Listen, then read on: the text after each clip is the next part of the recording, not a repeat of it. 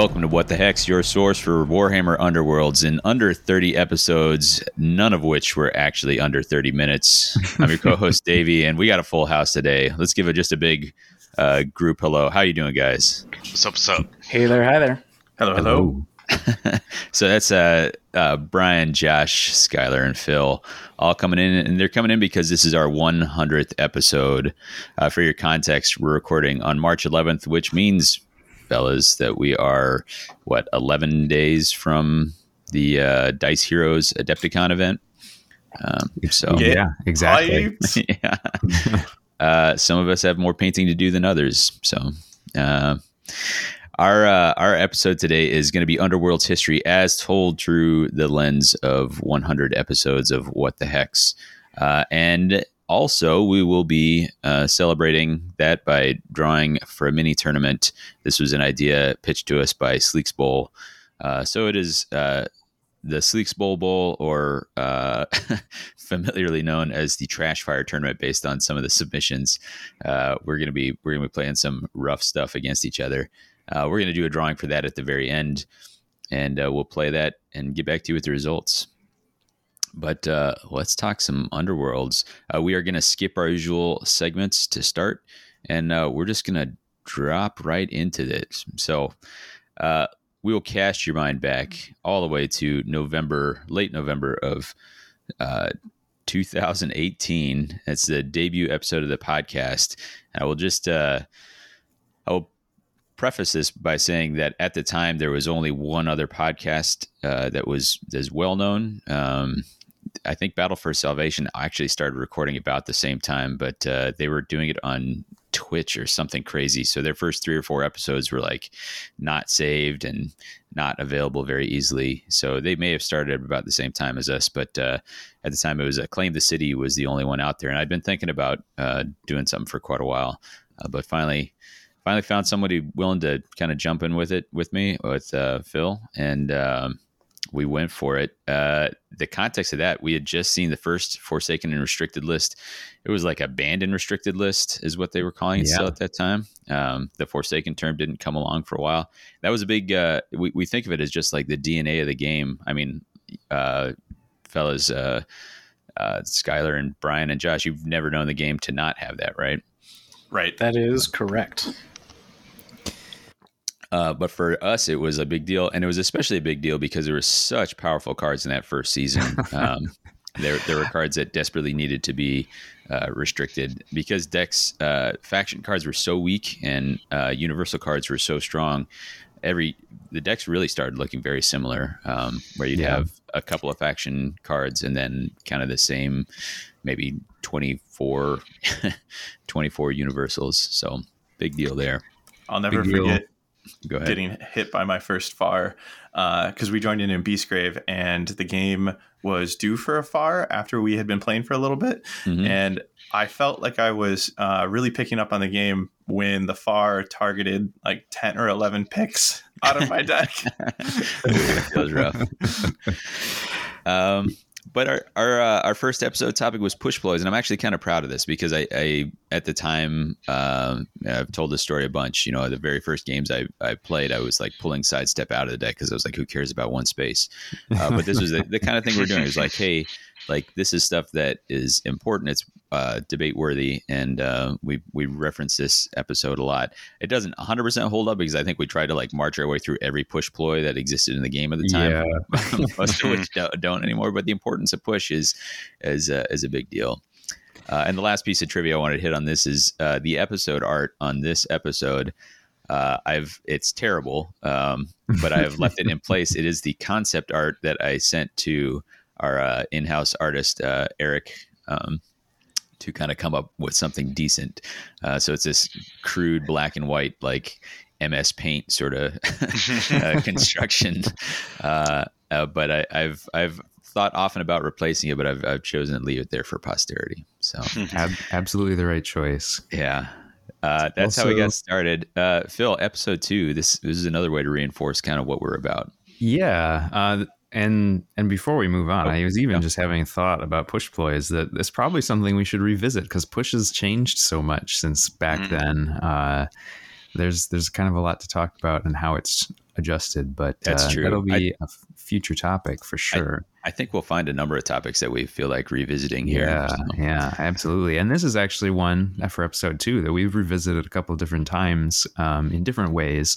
Mhm. But this is our uh, community resources episode. This was um, something that we actually just sort of cover more generically now in the beginning of each episode. But but we were trying to make sure that we were like, hey. What else is out there if you want content for this game? And just trying to make sure we cover what other people are doing.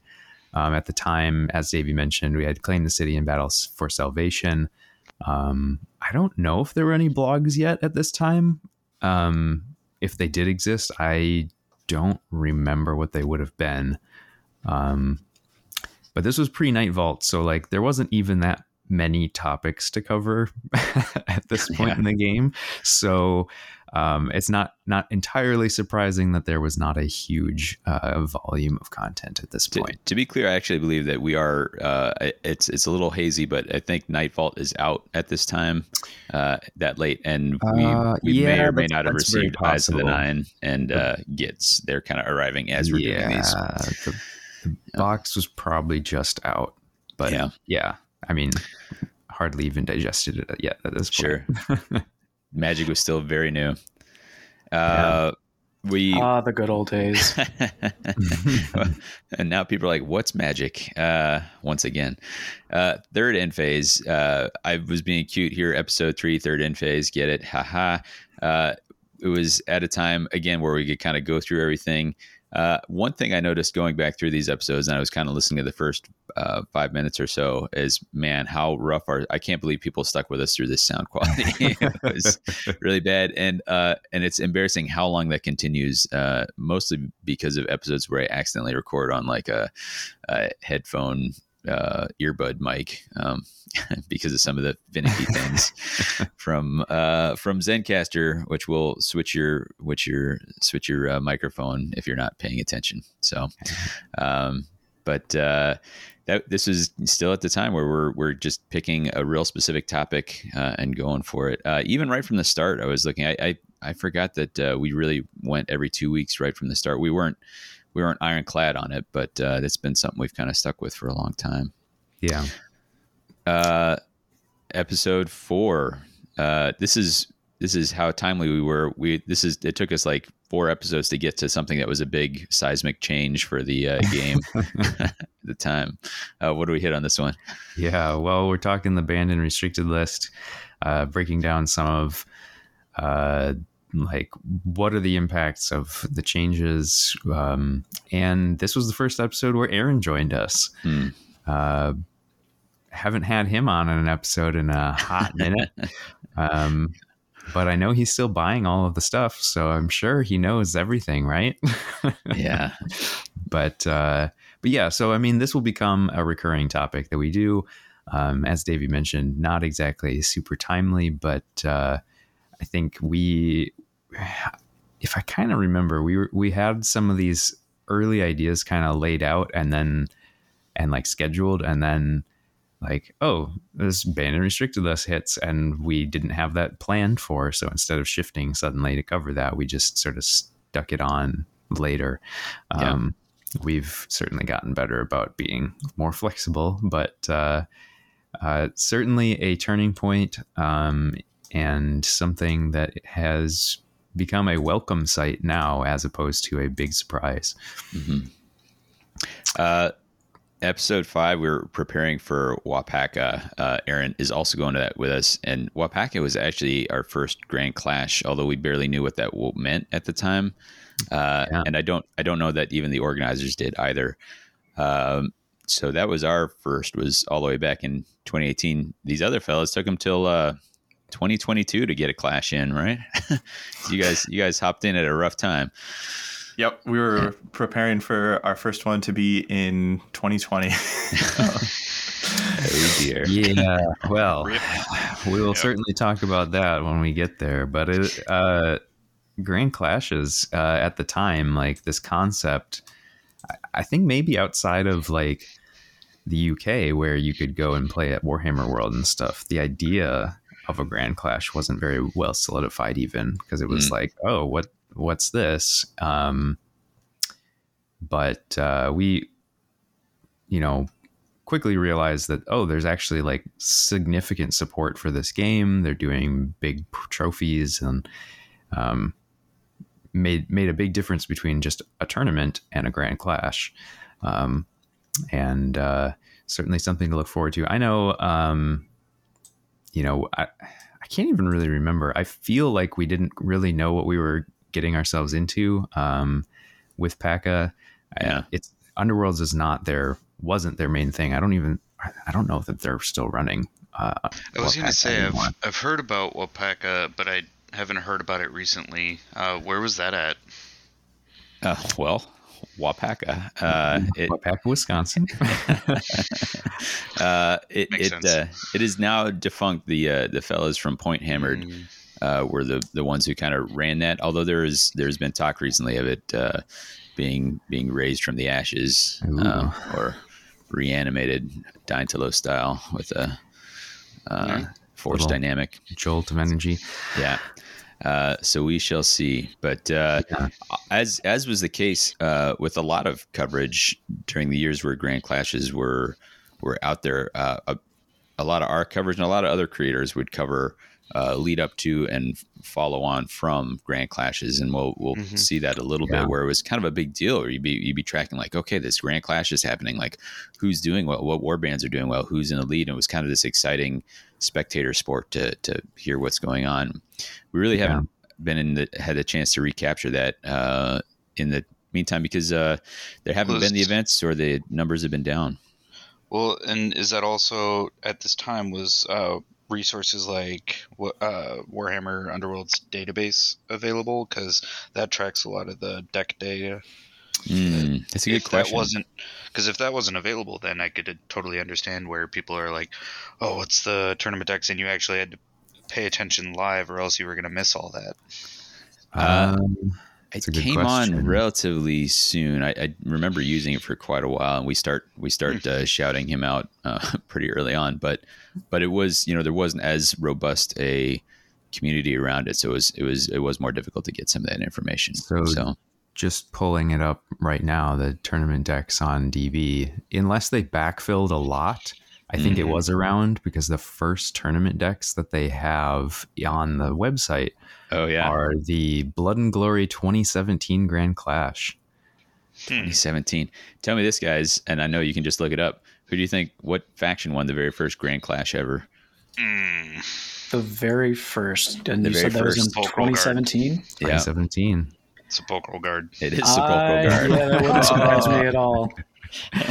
For a while, Yeah. Sepulchral Guard had been the only faction to ever win a Grand Clash. So Oh my! For, for a hot minute, yeah.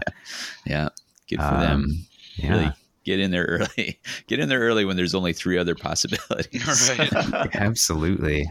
Uh, it's pretty pretty interesting stuff. Actually, I look back at this, but but yes, and uh, so we were prepping. Davey, do you remember what you played?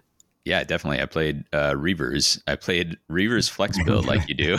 Yeah. so I think I had Reavers with some like whole. I, I can't remember if I had like hold particular objective numbers, but I did have Supremacy in there, uh, and it was just Yeah, for if, if people diagonaled me or longboarded me, I'm like, "Ah, I'll stand on these, get a bunch of, of uh, glory, and uh, and then come flying in afterwards once I'm powered up. So truly shocking stuff. Yeah. Uh, and I was playing Eyes of the Nine, doing hold and magic. and and Aaron was a pure uh, hold objective uh, spike claws with Mhm. no attack stuff whatsoever. the entire deck was pushes, move tech, defensive tech. yeah, Uh, it is. wild, Yeah. wild days. So as we often do, uh, there would be the the lead up and the follow up. So episode five is the lead up. Episode six is the recap.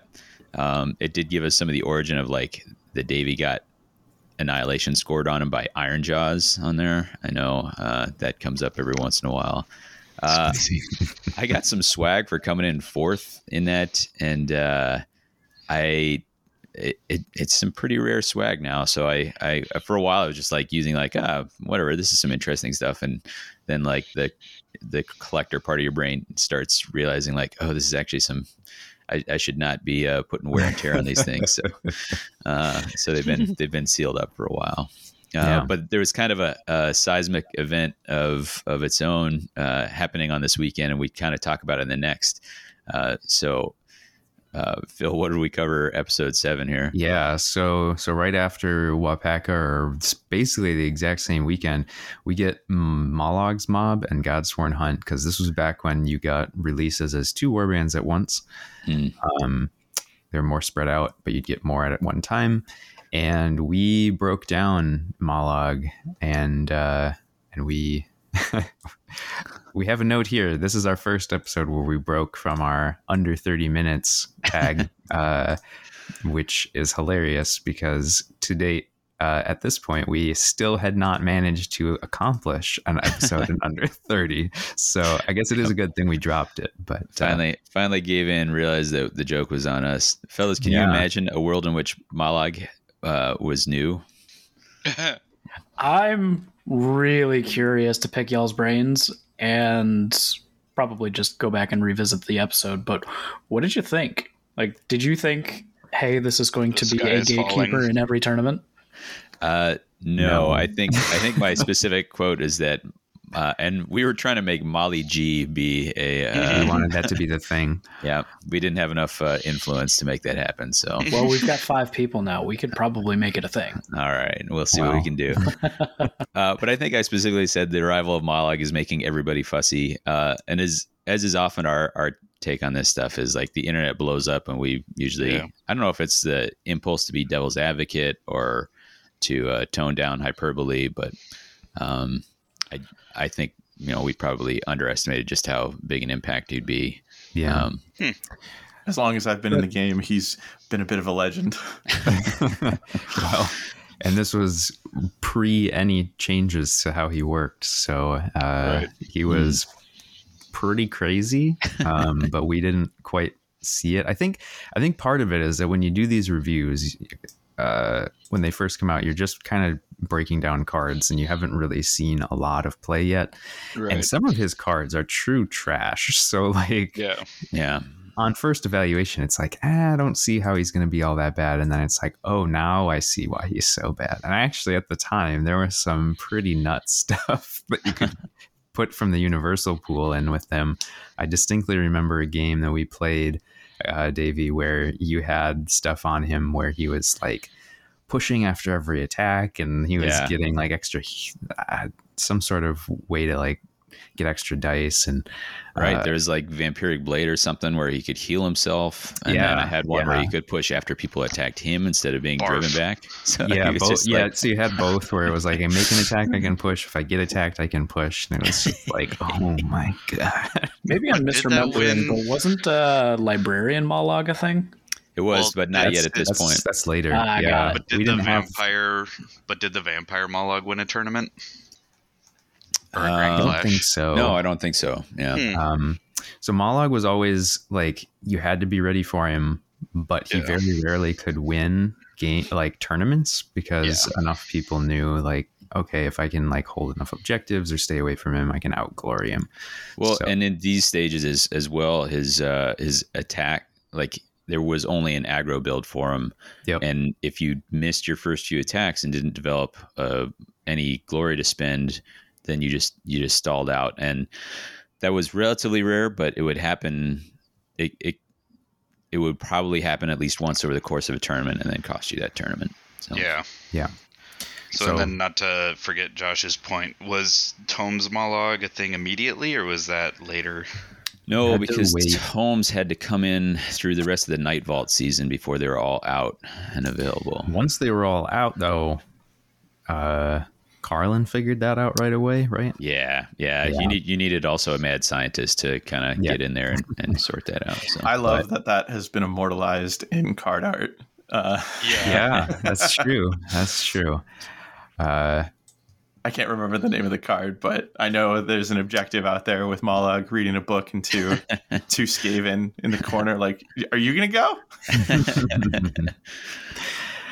all right. So big deal with Molly G, but uh, our next episode is a bit of a back to what we'd sort of been doing or in these early days. Uh, Davey, what uh, what were we doing? Yeah, so this is, and I, I kind of would like to come back to some of this. I we did this a lot more early on, and um, it'd be it'd be fun to kind of take this sort of specific deep dive. This was uh, we looked at random ploys. So this is again with that smaller card pool. We looked all the all the ploys at the time because I guess uh, gambits um, also would, Yeah, would not count here. But uh, I mean, they, they I don't know if they were calling them that, but uh, spells spells existed in Night Vault. But point being, we looked at all cards that didn't have a guaranteed effect. So um, one one uh, real common one was I think Frozen in Time, where you had a 50-50 to just lock a fighter out for the rest of the round Mhm. or um, or there's a denial card where you it was a 50-50 to counterspell something where you just cancel somebody else's gambit. Um, and uh, there was a there were a couple lines of thinking at the time. One was like why would you ever include something that wasn't guaranteed to go off? And another being like hey these abilities are so powerful that it's worth trying. Um, and uh, I definitely made use of them in the the library monologue that I was was using um, specifically because of because of that. Um, they were uh, powerful and, and worth the chance that they would go. But Yeah. So pretty interesting sort of the trying to break down the math and some of the statistic stuff. And then uh we kind of followed that with something similar where we brought on Stephen Van, who shout out to Stephen for uh, providing our local play group with some cool stuff to hand out. Um, but we we covered your power deck size and some of the math behind why you should try and play with a 20 card power deck instead of going over.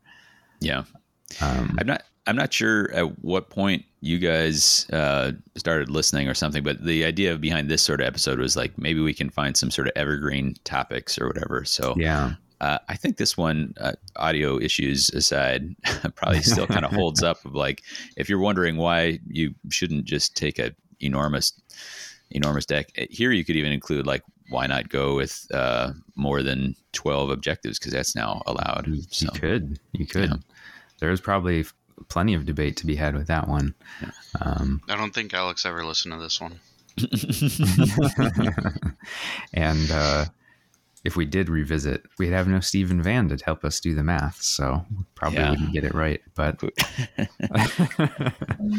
You say you want some math, huh? I know a couple guys. uh, yeah, and then after this, we sort of continue with evergreen topics, but uh, this was us starting to prepare for our first Adepticon, and we framed this um, this episode in how to prepare for tournaments more generically. Um, and we were waiting on the last two Night Vault warbands to drop at this point. So we've got a pretty good uh, sense of where things are settled in Night Vault at this point. Um, And uh, so, yeah, there was. Pro- I'm sure I don't remember exactly what we talked about, but I'm sure there's a lot of stuff here that probably still holds to today pretty well. Um, Yeah, uh, this this kind of set up a, a triumvirate of episodes, or episode 10, 11, and 12 kind of cover pre Acon and post Acon. yeah, Uh, and we used that to kind of highlight. Uh, Phil, you took Magore's. I. I took Godsworn Hunt. Uh, it was my. like a true champion. Uh, uh, unlike a true champion, I just did barely better than 50 50. I went two wins, a draw, and a loss. Um, but That's uh, pretty impressive given the time. but I, I, I did uh, I did get my name and stars. There, there was a I remember the uh, Warhammer community article uh, called out the one brave soul uh, who brought Godsworn Hunt. yeah. So I, that was uh, that was my early that was the peak of my career, and then everything downhill from there. um, but uh, ominously, at this point, Phil mentions how excited he is to go back to Oh, uh. Adepticon for the Grand Clash. So, I was so Um, excited. but uh, you fellas were there for the glorious return. We'll we'll talk about that when we get there. Um, side note: At this point, I was uh, playing with the idea of making every title of an episode a uh, a card title. So, our one about uh, Godsworn Hunt was Glory or Damnation. Our one about Magore's was Rivers of Blood.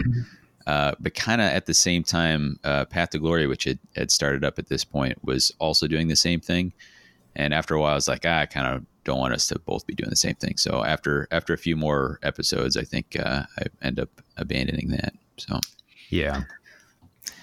Uh, and you know, not a whole lot to say, but the next episode, like you said, part of this triumvirate, we have our post Acon wrap, um, talking about specifically about the deck that I ran, um, with the Magores and sort of how it played out. Uh, I I don't remember why specifically, other than just that we were covering my deck. Uh, maybe because it did better than yours, but I think you, like we could have easily covered them both, but we just did mine. yeah, Um, but getting past Acon 2019, we bring on Michael Carlin. This might have been our sec- second and maybe first uh, other content creator uh, guest. Am I remembering Uh, that correctly? well, Stephen Van was doing uh, call it Shadespire blog. so this is our true. He, this is our he did have second a guy who is not in house, but uh, yeah. uh, we really like Michael Carlin, kind of the master of that controller defensive play style. Um, and so we returned to that topic again later. But uh, this is the idea early on. There was this concept that there were just three play styles there was hold objective, aggro, and then control or defensive. Um, would you say those styles still exist to these days, guys? Or are you Uh, so I mean- Brian chuckles because it, it feels pretty aggro. I, I, I think, Yeah, uh, they still exist, but are they viable? I'd say only aggro. and and to my thinking, it's it's uh, everything is much more flex than you know in, in these days of the game that uh, back in these episode thirteen days you would have like uh, like Phil was talking about like you'd have a deck like Aaron took that had no offensive takes. It was all just pushes and holding. Um, so there was there was more sort of just pure. I'm not doing anything but this one style.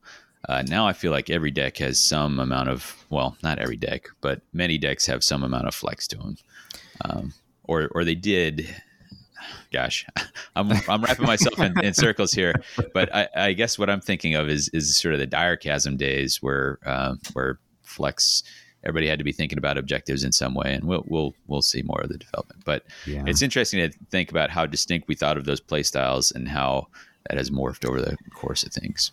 Yeah, and I think if I remember correctly, in this episode, we we kind of tried to make the argument for needing to have control in defensive playstyles, and that playing defensive isn't a bad thing Mm, yeah, because there was, and I would say continues to be, this idea in the community that like, oh, defensive play, uh, that's so against the spirit of the game, and it's so bad uh, when it happens which I think GW has latched onto or just generally agreed with to begin with because it continues to get harder and harder to play that way. Um, but I would agree that it, it, it makes the game less dynamic because there's not as many ways to play. So um, I would still stump for control and defensive play having a space in this game. But we will see. We will see. I'm hoping that maybe uh, you know, Beastbound Assault gives me some hope that maybe they're not completely dedicated to killing control and defensive play. Next up, Live by the Code. We're still following card names here. Yeah. Bring on Jeff, Canadian Jeff. Uh, no, this is this is California, Jeff. Oh no, this is California Jeff. city, yeah. Okay, yeah, yeah, yeah. From Clean. They're oh, practically yeah, the same. no, very different. But um, rip to you both for not being able to play the game anymore. Um, yeah, claim the city. I actually forgot that we had him on um, More than once, more than once. yeah, which was a recurring episode, a recurring thing for me as I went through these. Uh, the number of times is like, I totally forgot we did that, or totally forgot that happened. I have no Uh, memory of this place. Yeah, I man, I have. I've listened to other podcasts where I'm like, how can you guys not remember this? You know, like you just did that like five episodes ago, and here I'm like, wow, I would have sworn to you that I never did an episode with so and so, or never covered this. You know, like Yeah. I. So But yeah, there's a- um, record to prove me wrong. We we got the uh, the Kharadron on here, specifically talking shooting, um, because these guys were the first warband to all have range attacks, and at the time that they were like kind of crazy, uh, being able to do this. And actually, this is probably worth mentioning. Deck restrictions didn't exist yet.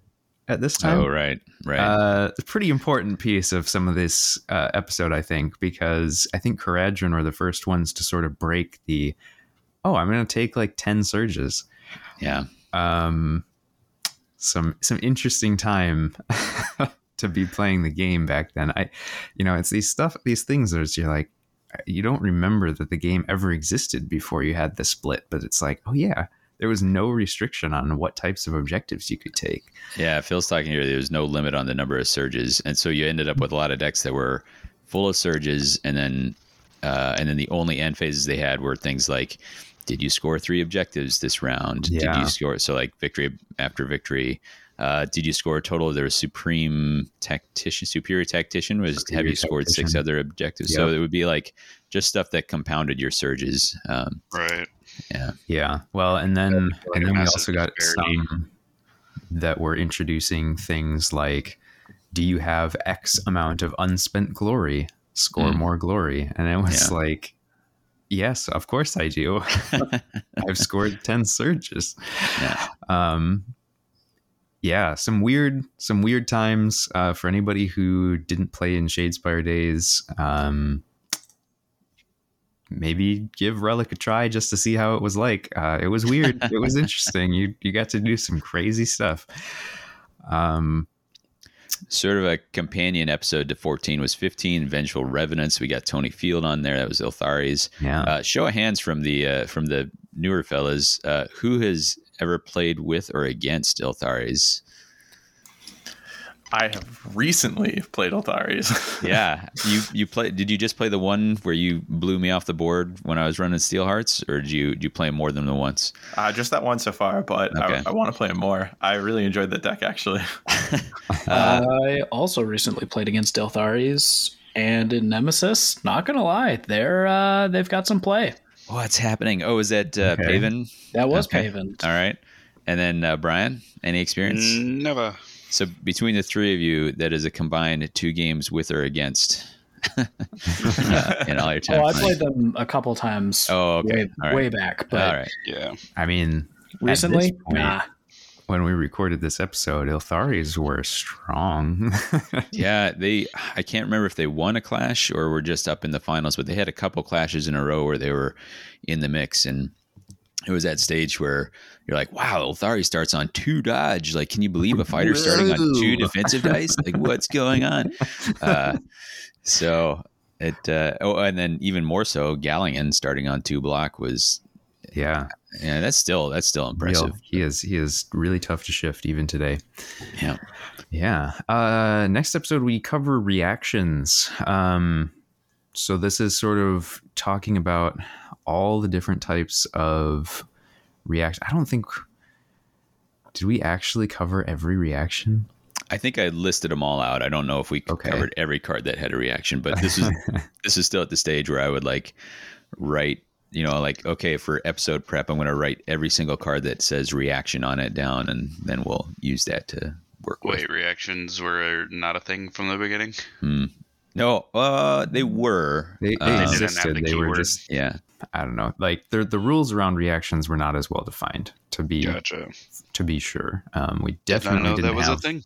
definitely didn't have all the defined windows. There was a lot of weird questions about, oh, when when can you actually play this?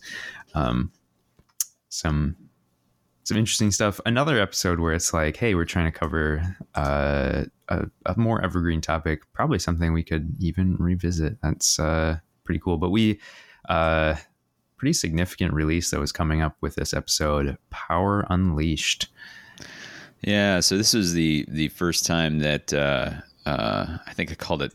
Uh, Power Unlimited Power was the episode title for this, and then Power Unleashed was or Power Unbound. Un- yeah, maybe it was Power Unbound. Unbound. Yeah, Power Unbound. Um, it was the second card only release they done. They done a leaders one back in season one. Yeah.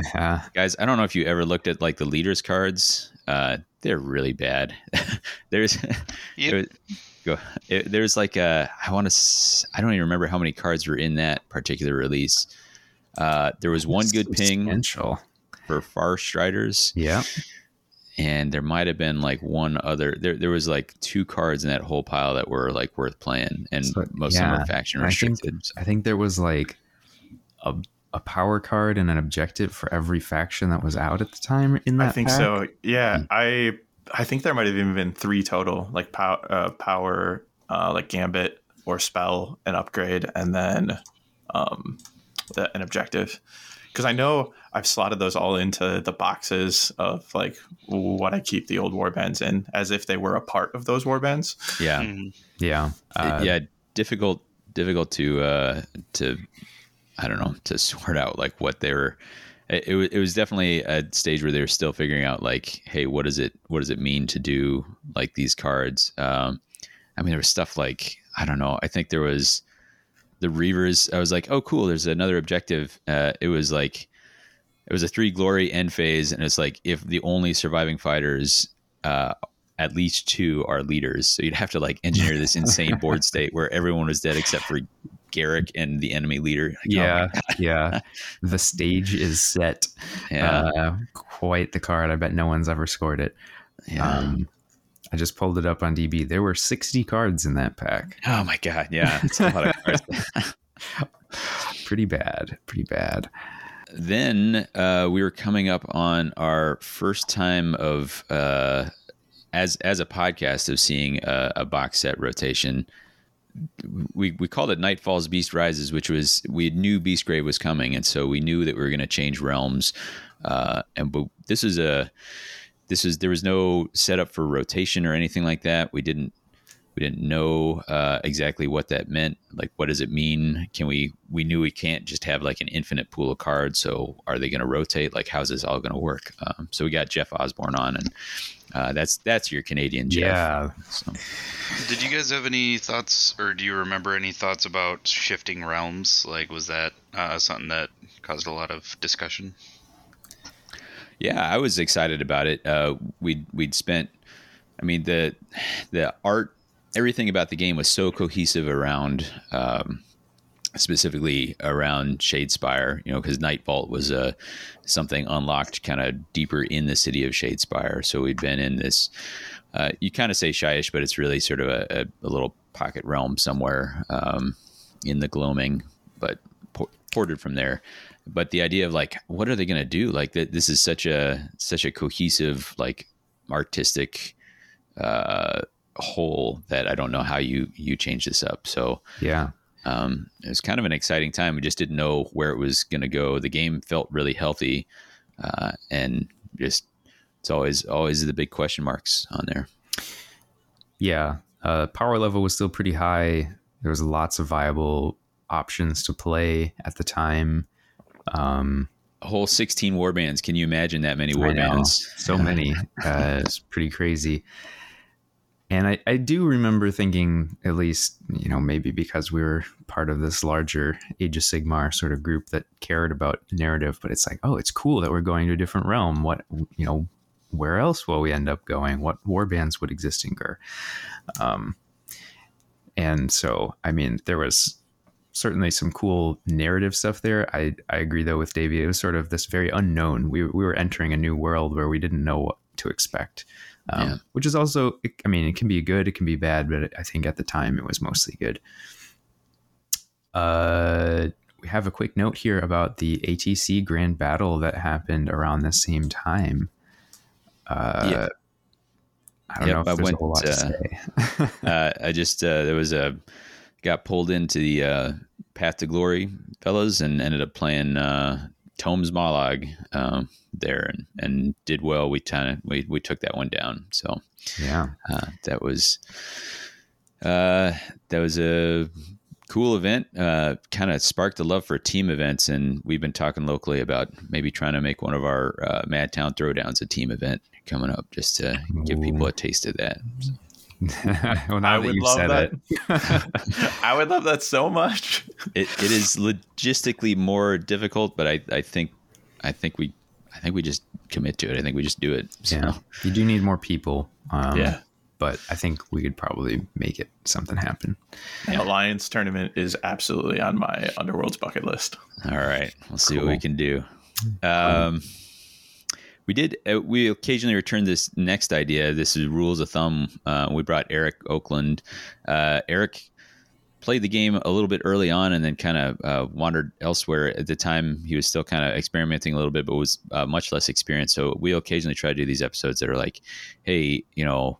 We can get super in the weeds with like, here's an entire episode about reactions. Um, so every so often we'll kind of pull out and say, hey, let's let's try an episode that is kind of some more broad advice, and that's what this was. Like, here's some general rules of thumb, uh, and this was stuff like if you have uh, if you have an offensive upgrade, don't play it onto a fighter right before your opponent's taking a turn because you're really just tipping your hand. You know that that sort of thing. Like things that if you're real new to the game, you might not have uh, sorted out. Um, and uh, that was fun. I, I, did have a little note on here at the time, uh, in early in the discussion. Feels like I'm kind of thinking about chosen axes, and I was like, "Wow, I don't ever remember that." no, uh, I I kind of remember thinking about liking their like style, but uh, I think I think that's about as far as I got because I started building decks, and then yeah, uh, it's always the way. And, and, I don't know, there was a lot of stuff happening at this time. We were getting into Nightvault and uh, or ending Nightvault. I guess we're getting into Beastgrave, and so there's a lot of changes happening, and so um, yeah. took took my focus away. Uh, speaking of other just sort of old discussions, we we continued our next topic with uh, Fear the Fiends, and we did a Magore's Fiends deep dive with Matt Martine from Crit Def, which Crit Def is not going any longer. Yeah, they've they've uh, not not uh, in the mix anymore. Yeah, um, it's kind of funny. I can like see you typing this note in real time. uh, for some reason, we did this Magore. Oh yeah, Warhammer Underworlds Online was about to come out, and they decided to release the first two warbrands for that game to be Magore's Fiends and Steel Hearts. So we we revisited them as a, uh, a um, sort of as a refresher before the game came out. Um, we had a banned and restricted update at this time. I couldn't tell you what was on it or what really changed with it. Um, but again, significant thing to talk about. yeah, I mean, I think uh, we we kind of make note of it because every time I, I, think you guys well not every time but most most times that a, a, a banned and restricted or forsaken restricted comes in it's like a really community worthy thing. It's not quite the same as getting an influx of cards, but uh, it, it is a big shakeup to the meta. Yeah. So. Most decks have to change after these come out, especially back then when I think they were hitting more cards. It, it was maybe a little more scattershot, if I remember correctly. There was sort of like, uh, where, where'd this come from? But um, Skylar, remind me, you you said there was one that like hit 16 of your cards or something like that. What, what, what, uh, yeah, I was I was looking what at faction was that? it was the Skaeth's Wild Hunt. wow. And it was the uh it was the June 2020 um Beastgrave uh far update. So at was this point in time the speed pack uh, so notably, they hit at this time uh, Trophy Belt, Survival Instincts, Blazing Soul, uh, Restless Prize, Frenzied Search. Mm. Um, God. so this was the deck that I had planned to take to Adepticon 2020 was mm. uh, a mm. Skaeth's deck with with so many of what I just mentioned, and I remember um, my restricted you know inclusions went from three to three to 10 or 11 so they hit you know seven or eight additional cards. Yeah. Um and then you're no longer in the like, well, I'll just swap this guy. You're like, I mm-hmm. need to tear it down and start yeah. again. Yeah. yeah. And at the, at the point, that was a double blow because uh, one, I didn't get to take this deck to Adepticon. Mm-hmm. And then two, the deck was decimated, you know, by a far update. nothing I can play here anymore. Yeah. Yeah folks, uh, with the mention of Blazing Soul here, there was a time not just when Mollog was out and about, but Mollog was out and about and could cheat his Inspire. Uh, yeah, so. uh, that I guess we didn't really mention wow. it too much beyond the name, yeah. but uh, Power Unbound, man, what a card set!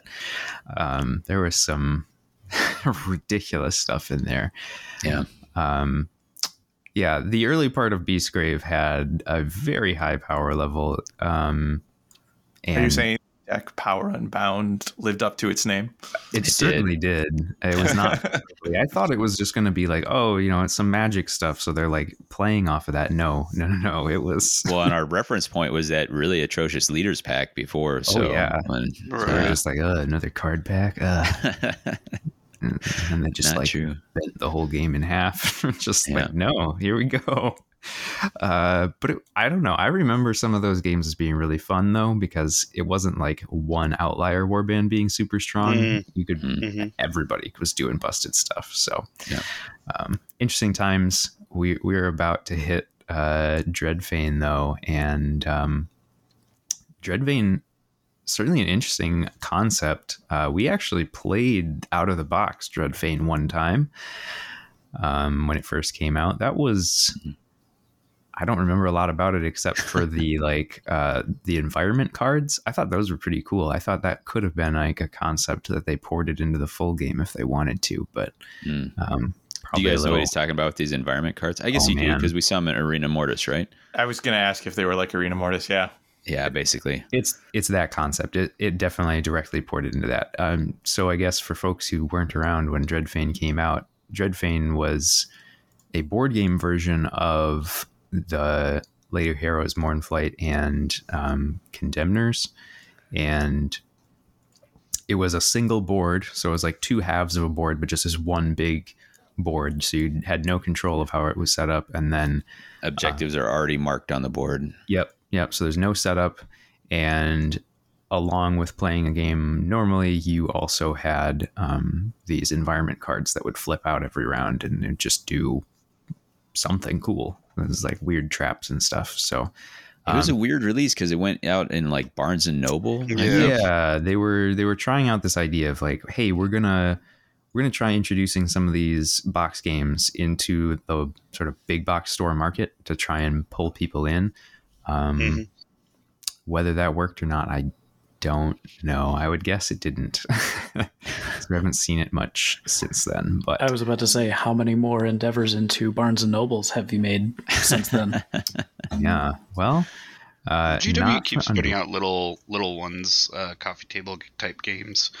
Yeah, Uh, I see people pick them up every once in a while. Like I know a guy who he doesn't get out much, so he'll just pick some of those up with uh, to play with him and his wife or a buddy that comes over. So Yeah. they're they're Yeah. out there. just not the underworld stuff but yeah they they No. continue to try and live in that space for sure um but i thought it was kind of a cool release i i i like that they were like expanding mechanics i i always like to see new ideas get added into a game Yeah. Uh, we had uh, we brought Dean Bills on. Dean uh, was the winner of that 2019 Grand Clash. Took down Amon in the finals with his Thorns. And it was at a time where a whole objective playstyle was kind of uh, poo pooed a little bit. It was pretty impressive that he had done that. Uh, we brought Yeah. him on uh, just to take a look at uh, this idea of uh, rotation had finally been announced, and we're like, okay, what does this mean? Like, what, what, what? How do you re rebuild your decks? And uh, we actually talk about that several times. If you needed a hint about uh, how big a deal that was, uh, but the bigger deal then was right after episode twenty three, Beastgrave arrives. Uh, we had uh, uh, Jeff Moore on. That's claim the city, Jeff. He was he was very excited about this, and this is when you guys came into the game. Were you guys?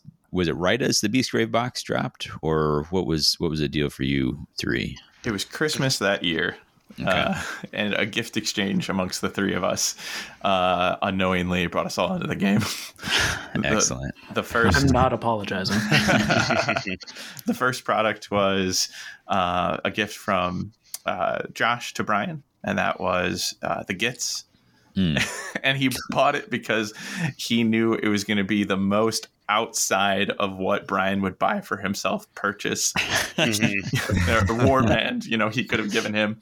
And uh, before he bought it for him, he checked in with me and was like, you know, you know, if we if I get this for Brian, like, do you think this is a game that we'll play?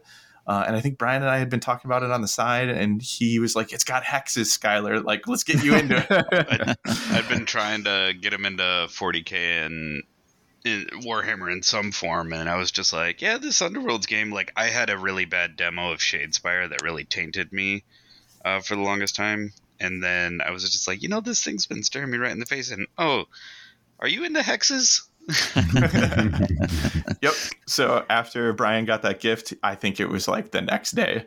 Um, he showed up at my house with the Beastgrave box and uh, gifted that to me.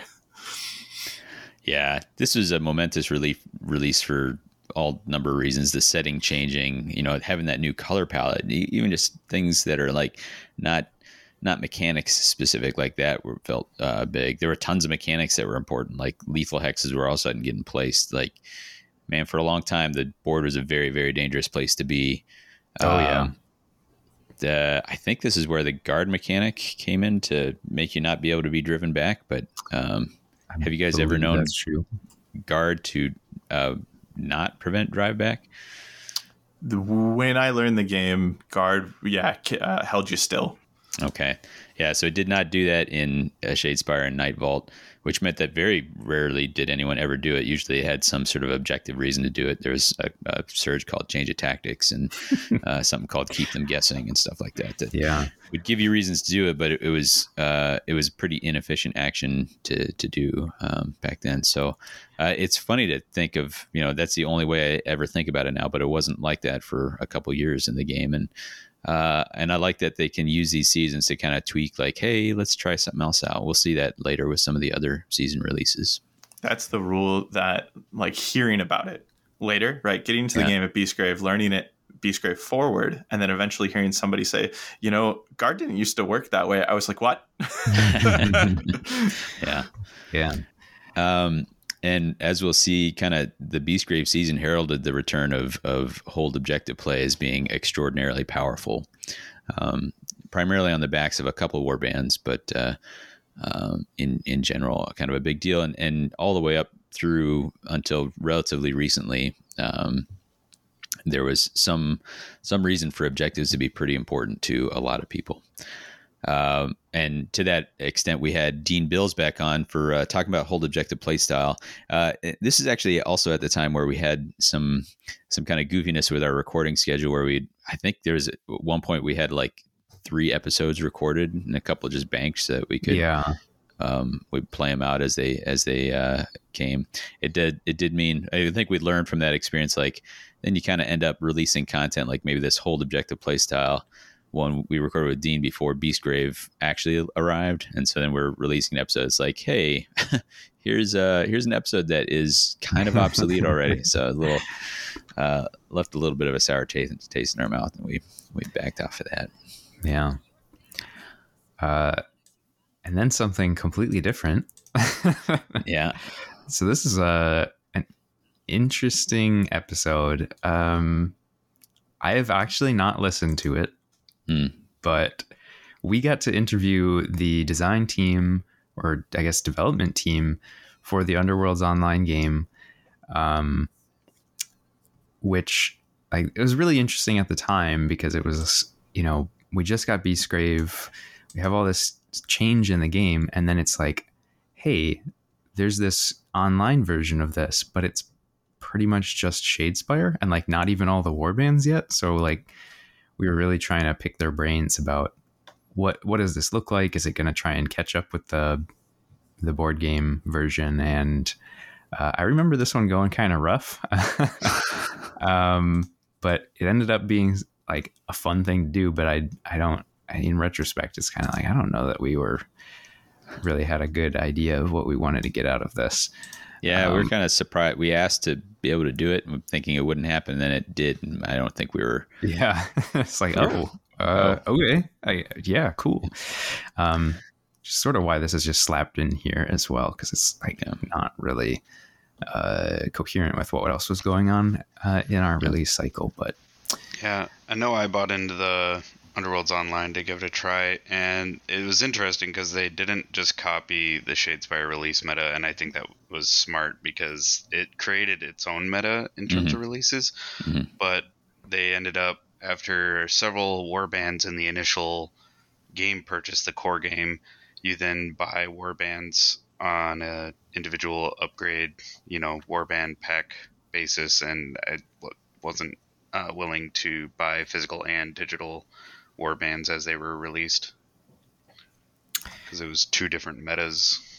Yeah, and and there was a lot of stuff that I remember seeing of people being like, "Hey, we already lived through this meta. It's solved. um, I know what to play if I want to like beat the people who are just trying this out on Steam because they're like, oh, this looks cool.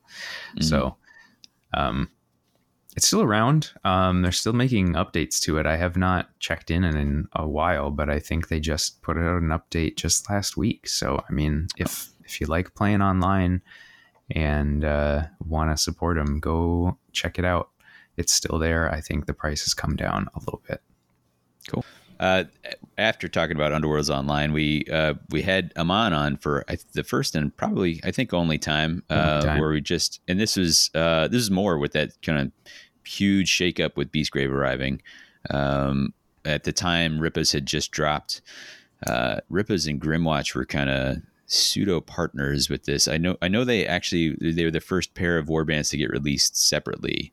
Um, Yes. onesies, and that was like a shipping issue. What I don't remember is which order that happened in. I but, think Grymwatch came later. Mm. I want to say.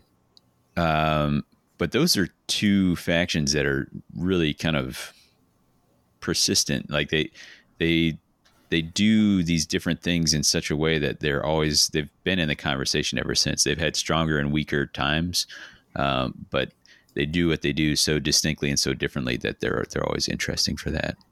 Absolutely. Uh, we had we already talked about tomes episode 27 we brought both benny and adam on this was uh this was atrocious to edit because uh, i think benny's audio died like part of the way through and we'd Oh, already man. tried multiple times it was really rough and it was one of the things that uh, you you notice some of the the uh, guest spots start tailing off just because coordinating scheduling and then hoping that the recording setup is good for a person is is kind of a lot to ask so yeah.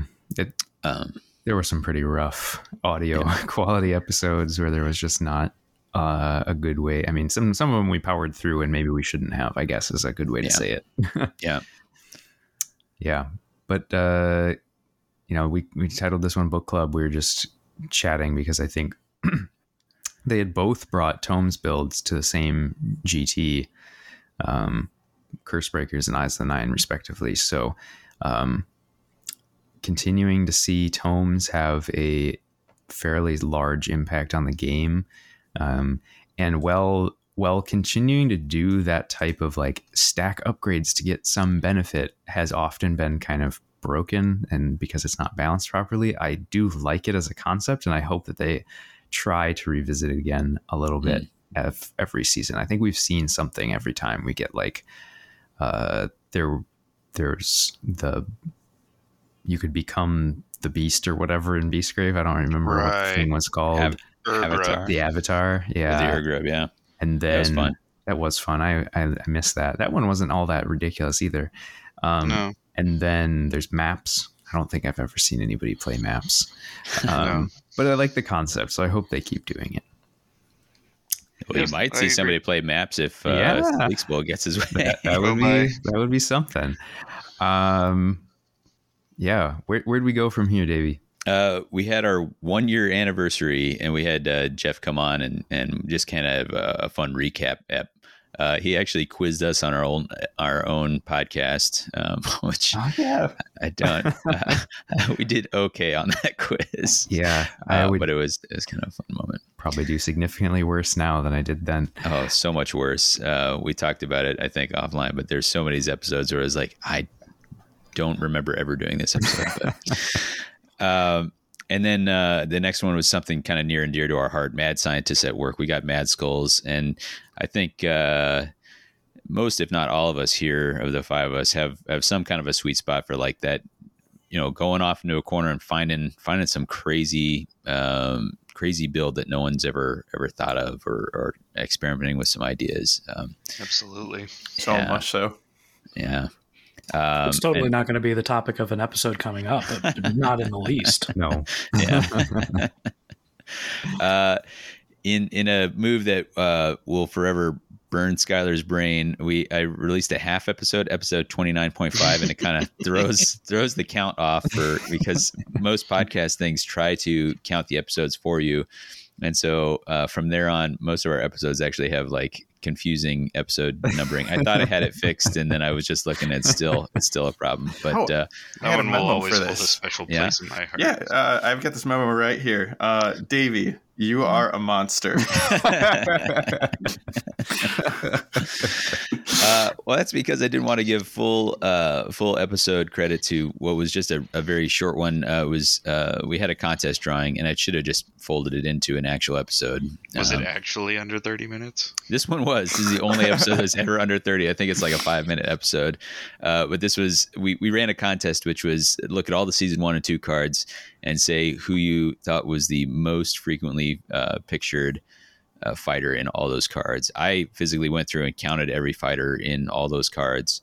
Um, and uh, it turned out first place was a tie between Magore and Obryn, the bold. Um, but uh, we did a little giveaway. That was it's always something I've, I've kind of thought the spirit of that kind of lives on in the flavor text quiz, which which uh, arrived much much later. But I'm willing to bet Malaga is still a strong contender in that. It's got to be right. He, he may have overtaken Obryn. Uh, I'm not going through that again. There's so many more cards. oh yeah, man, uh, it's it's pretty rough. There's also so many more war bands. Having to Yeah. track all the fighters from 47 Yeah. war bands or whatever. yeah, yeah. Um, Uh, episode 30. We got uh, who do we get on for that? yeah. Oh, we get Max Bernstein for the first time. Uh, Man, so there's some there's some energy here. uh, Max is always fun. It's, it's too bad that those guys are not still recording, but uh, um, honestly, I don't actually remember what exactly we discussed on this episode.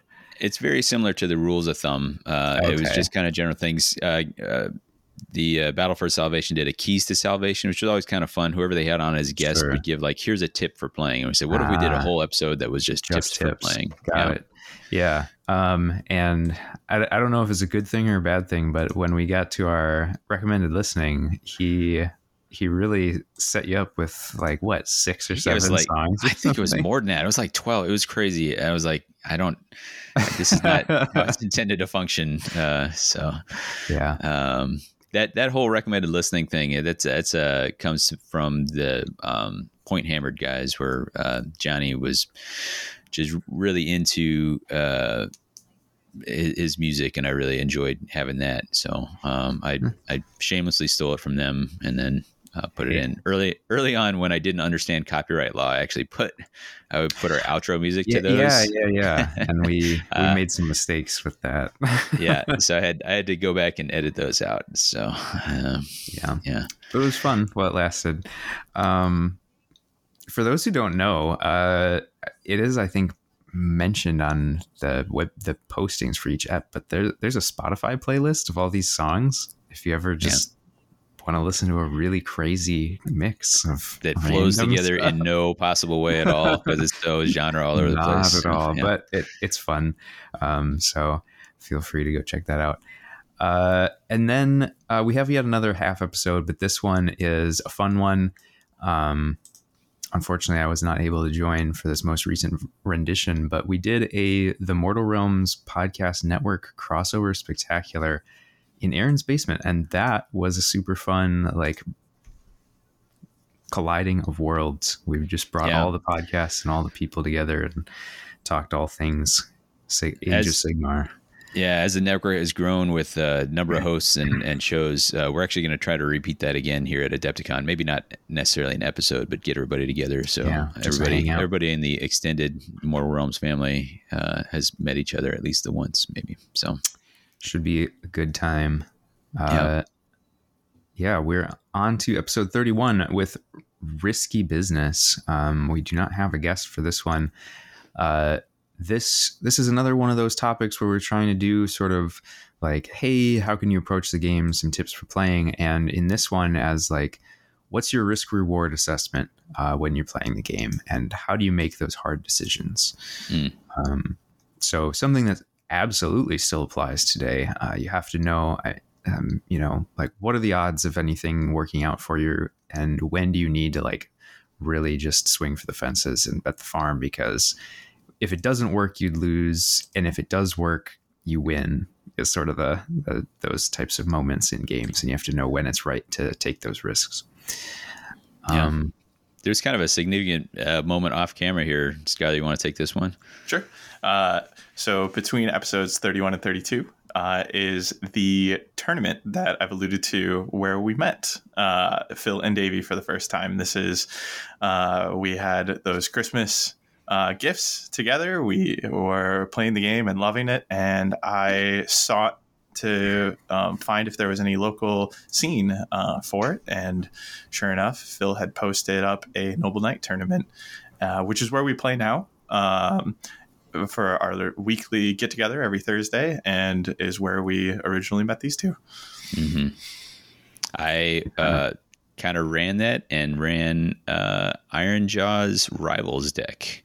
Um, as, as supplemented by the leaders pack, and I think I had to find one universal to make it legal. It was not. it was not a not a particularly functional deck, but it was fun. do you uh, do you all remember what you ran at this? I know. Uh, I know I ran Skaeth. No surprise. Um, Yeah. I think Brian couldn't make it, so actually, I think he he comes into the Yeah. picture later. I had to work. Mm. I'll give you uh, three guesses what I brought to the table, and it definitely wasn't Eyes of the Nine. It's Curse Breakers, wasn't it? It was Eyes of the Nine. Uh, I remember losing every single game except my game against Davey, and until today, I did not know there was a rivals deck. uh, oh no! My confidence has been a sham. uh, to I don't actually remember. I want to say that I was playing Curse Breakers, but I could be wrong about that. I do remember that I ended up playing Cameron with Yeah. his ghosts, and that was rough. And speaking of Cameron, we got him on for our next episode, and we were chatting the Banshees. What uh, what did we run down with Cam? It was mostly because we hadn't taken a it was like a faction deep dive with Mournflight. Uh, it was something that they were big big in the meta. There was some disconnect where uh, like it, for some reason they were bigger in the U.S. than the UK at the time. Uh, I remember John Wynn Reese uh, saying like he was. He's like, oh, I, I think they're really good. No one else does. I was like, what are you talking about? Like they're they're like everybody, but I think it was? I think it was a Atlantic uh, Ocean disconnect there. Uh, so we'd been trying to make something like this happen. Uh, we actually ended up with a episode 32 and a half because Max Bernstein so wanted to be on this episode Oh, that man.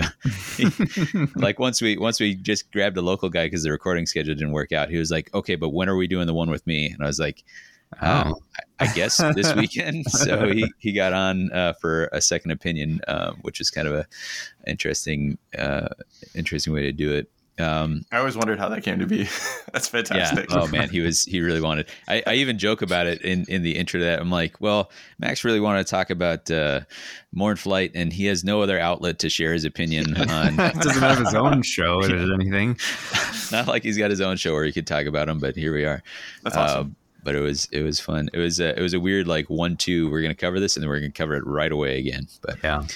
Looking, uh, I'm pretty sure this is when I started listening to the podcast as well, oh, which Oh. makes a lot of sense, right? Uh, just Yeah. uh, you, you guys uh, probably brought it up at the tournament, uh, Yeah. and I think I so either the 30 second episode with Cameron was my first, or um, I snuck in and and caught 31. Um, Hmm. But 32 is burned into my memory because I remember Cameron talking about the ghosts. perfect. Yeah. Well, next up, we we finally discuss Grymwatch, which is kind of crazy that it took us this long to talk about Grymwatch. Uh, we get Sandro on, who had recently won a clash, and I guess this goes back to our previous point of like watching the meta and who is winning grand clashes. Yeah. Um, but I think this was like just the start of realizing how crazy Grymwatch were, Yeah. and the reign of terror would uh, begin. Uh, the the dead will rule the world uh, for the next I don't know uh, until until the meta shifts with Direchasm probably. Yeah, for for a while. Uh, I will say another reason for us to be slow to cover Grymwatch is uh, you know, there's sometimes when a new release comes out, we're going to try and cover it, but if there's a thing where like every other content creator out there is uh, Oh, is yeah. kind of talking about a thing, like we kind of don't need to. We, we're like let's let's cover something else. If people want to hear about that, there's there's plenty for them to hear out there. Absolutely. Um, and so we've had a tendency to maybe try to find something that not everybody else is covering or cover it in a way that not everybody else is covering. Um, because if everybody was all the time just episode after episode analyzing the meta, uh, it'd be kind of uh, a little monotone. Um, hmm Yeah. Well, and then it starts to become like, uh, you know, who who's really got that much more to say? It's probably Yeah. all been said before. yeah. Um, speaking of talking about new releases, episode 34, we continue talking about uh, new warbands and we talked about the, just the universals from the new releases of Mantrappers and Wurmspat. Um, Yep. If I remember correctly, the reason we did this is just because the universals applied more generically, how they fit into the meta, um, and we we had not yet really evaluated the two new warbands a whole lot. And then also to that point that you mentioned, where you know, other people are running down the warbands, so you don't we don't necessarily have to do that. Um, had Jeff Yeah. Osborne on for this one as well. Yeah, uh, along those lines of trying to cover what people are not covering, everyone was very excited about. Uh, well, I say everyone. It, the the big splash on the Wurmspat and Hrothgorn release was Hrothgorn, Very much Uh, so. mostly because their power cards. People were not very hot on Wurmspat, which is understandable. There was one voice in all that was uh, John Wynn Reese, who was saying, "I think they're better than everyone's first impression." Uh, so we had him on to talk that. I'll be honest, I, I didn't I didn't come away all that convinced uh, No. in that. Um, they it's not that they're bad. I, I think at the time they didn't have the universal support that they need. But You'll they're they're one of those war bands. Every so often you'll see them pop up like uh, like Alex with Illusions or some such. So Yeah, if I remember unless correctly, is that is that too soon, Brian? Or We uh we definitely created that monster. I don't want to talk about it. but uh, if I remember correctly, John was trying to say how Wurmspat were going to be so good at hold hold objectives with the Yeah, three they've fighters. got in faction supremacy, and he was saying it's better than people give it credit for, and you know. Um, Maybe, but not by much. uh, uh, we'd only seen the glimpse of Morgoth coming down the line. Here's here's a rough one. This next one, read the room. Uh, we're talking about reading the meta, and again, we're getting ready for Adepticon 2020. RIP. yeah. oh, it hurts. It And I, I think I think we specifically reference uh, our guest today is the looming specter of COVID nineteen, which, ooh, that did not age well. So. Yeah, I probably shouldn't have spoken that into the universe. um, but uh, it, it's that cycle of uh, of prepping or covering grand clashes, which is about to be broken for a couple years. Um, Yeah, Uh, we're we're about to hit a pretty rough stretch, but not not quite yet. We do have a couple Yeah. more uh, small episodes that we started to f- sort of f- fill space. Um, Yeah. I think the idea was like, oh, we'll power through for now. So Yeah. we have this quick coverage. Uh, Warhammer Underworld's online releases. I Yeah, think yeah, just actually, what it's been like to play on. yeah, so so we have like a I think we got some pre-release Steam keys. So me and Aaron checked it out and I th- I don't know if we ever were able to actually play each other because the uh the matchmaking system wasn't working right, but regardless, we got to go in, check it out, actually play it. Uh, it was fun uh to just sort of see some of the stuff happen, but it like it didn't feel the same to me anyway. Um but yeah, so pretty quick there, and then uh, bring Matt back, Matt Martin back on to talk more Khorne, um, which is kind of funny looking back through these how how many episodes we have talking about the Khorne war bands. um, I think there's a Uh, soft yeah, spot actually, here. it's honestly a little embarrassing how many times we cover the same war bands. yeah, a little bit, but you know, I mean, I guess you just talk, make art about what you know. um, but this is the last episode before some some dark times. yeah. Uh, we we go. So I don't know if there's anything you want to mention about this, but but we go we go radio silent here for about four months. Yeah. So this was, uh, you know, 39, 40, 41. Uh, basically, Phil holds things together for 39 and 40, covering the two war bands that released like during the uh, during the early days of COVID. Um, with you know, it, it, to have it over to do again, I don't know that we would have released any more frequently, but I would have at least. I I do feel this is kind of my biggest regret with the podcast is not releasing a statement here like, "Hey, we're not dead. We're on hiatus." Um, Yeah. we we we're sorting it out. I just with my job being what it was, there just wasn't any way to kind of you know that and, and having younger children uh, was kind of all hands on deck for a while there while we were sorting out what all that meant. Um, but uh, it, ironically, like it was almost almost immediately before this that we actually started receiving some preview content. And so it's possible that we would. I, I, I think you released those two episodes out of you know a feeling of obligation, like, well, we got this free stuff, we should probably we should cover this. stuff. probably cover it. Um, and I even I even wrote to him I'm like, hey, I don't know if or when we'll ever record again, so you can you can um, you know turn the tap off because I I don't want you know I don't want to feel like I'm taking advantage of this. And they said, well, would you would you still play with it? And we're like, oh, absolutely. And they're like, well, why we'll keep it coming for now, and if you if you um, you know maybe you'll come back around, and and we did. Yeah, Um, yeah, So during this hiatus is when that uh, far I mentioned uh, hits as well. and uh, just wanted to bring it back up because it was actually the first FAR to introduce Warband uh, specific cards. yes. Mm, Yeah. yeah. Some uh, some Grymwatch ins- uh, required changes there. I think, if I remember correctly.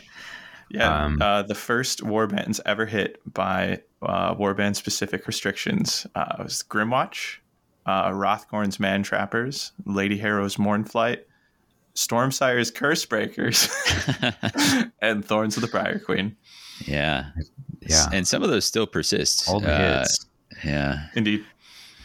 um, back in the day. But yeah, so for anyone who had to struggle through a solo recording of those two episodes, I do apologize. but I was I was doing my best with nobody to soundboard off of, so it's just trying to cover something. In retrospect, maybe a blog post would have made more sense, but we had not yet really figured that out, so there Yeah. was nothing to like work off of. So I was like, I'll do what I know, and I'll just record Yeah. some stuff. Yeah. Um, so, in total, this span covered about nine months where we were not releasing consistent content. Um, but but we we have Davey's glorious return. What did what did we cover for that episode, sir?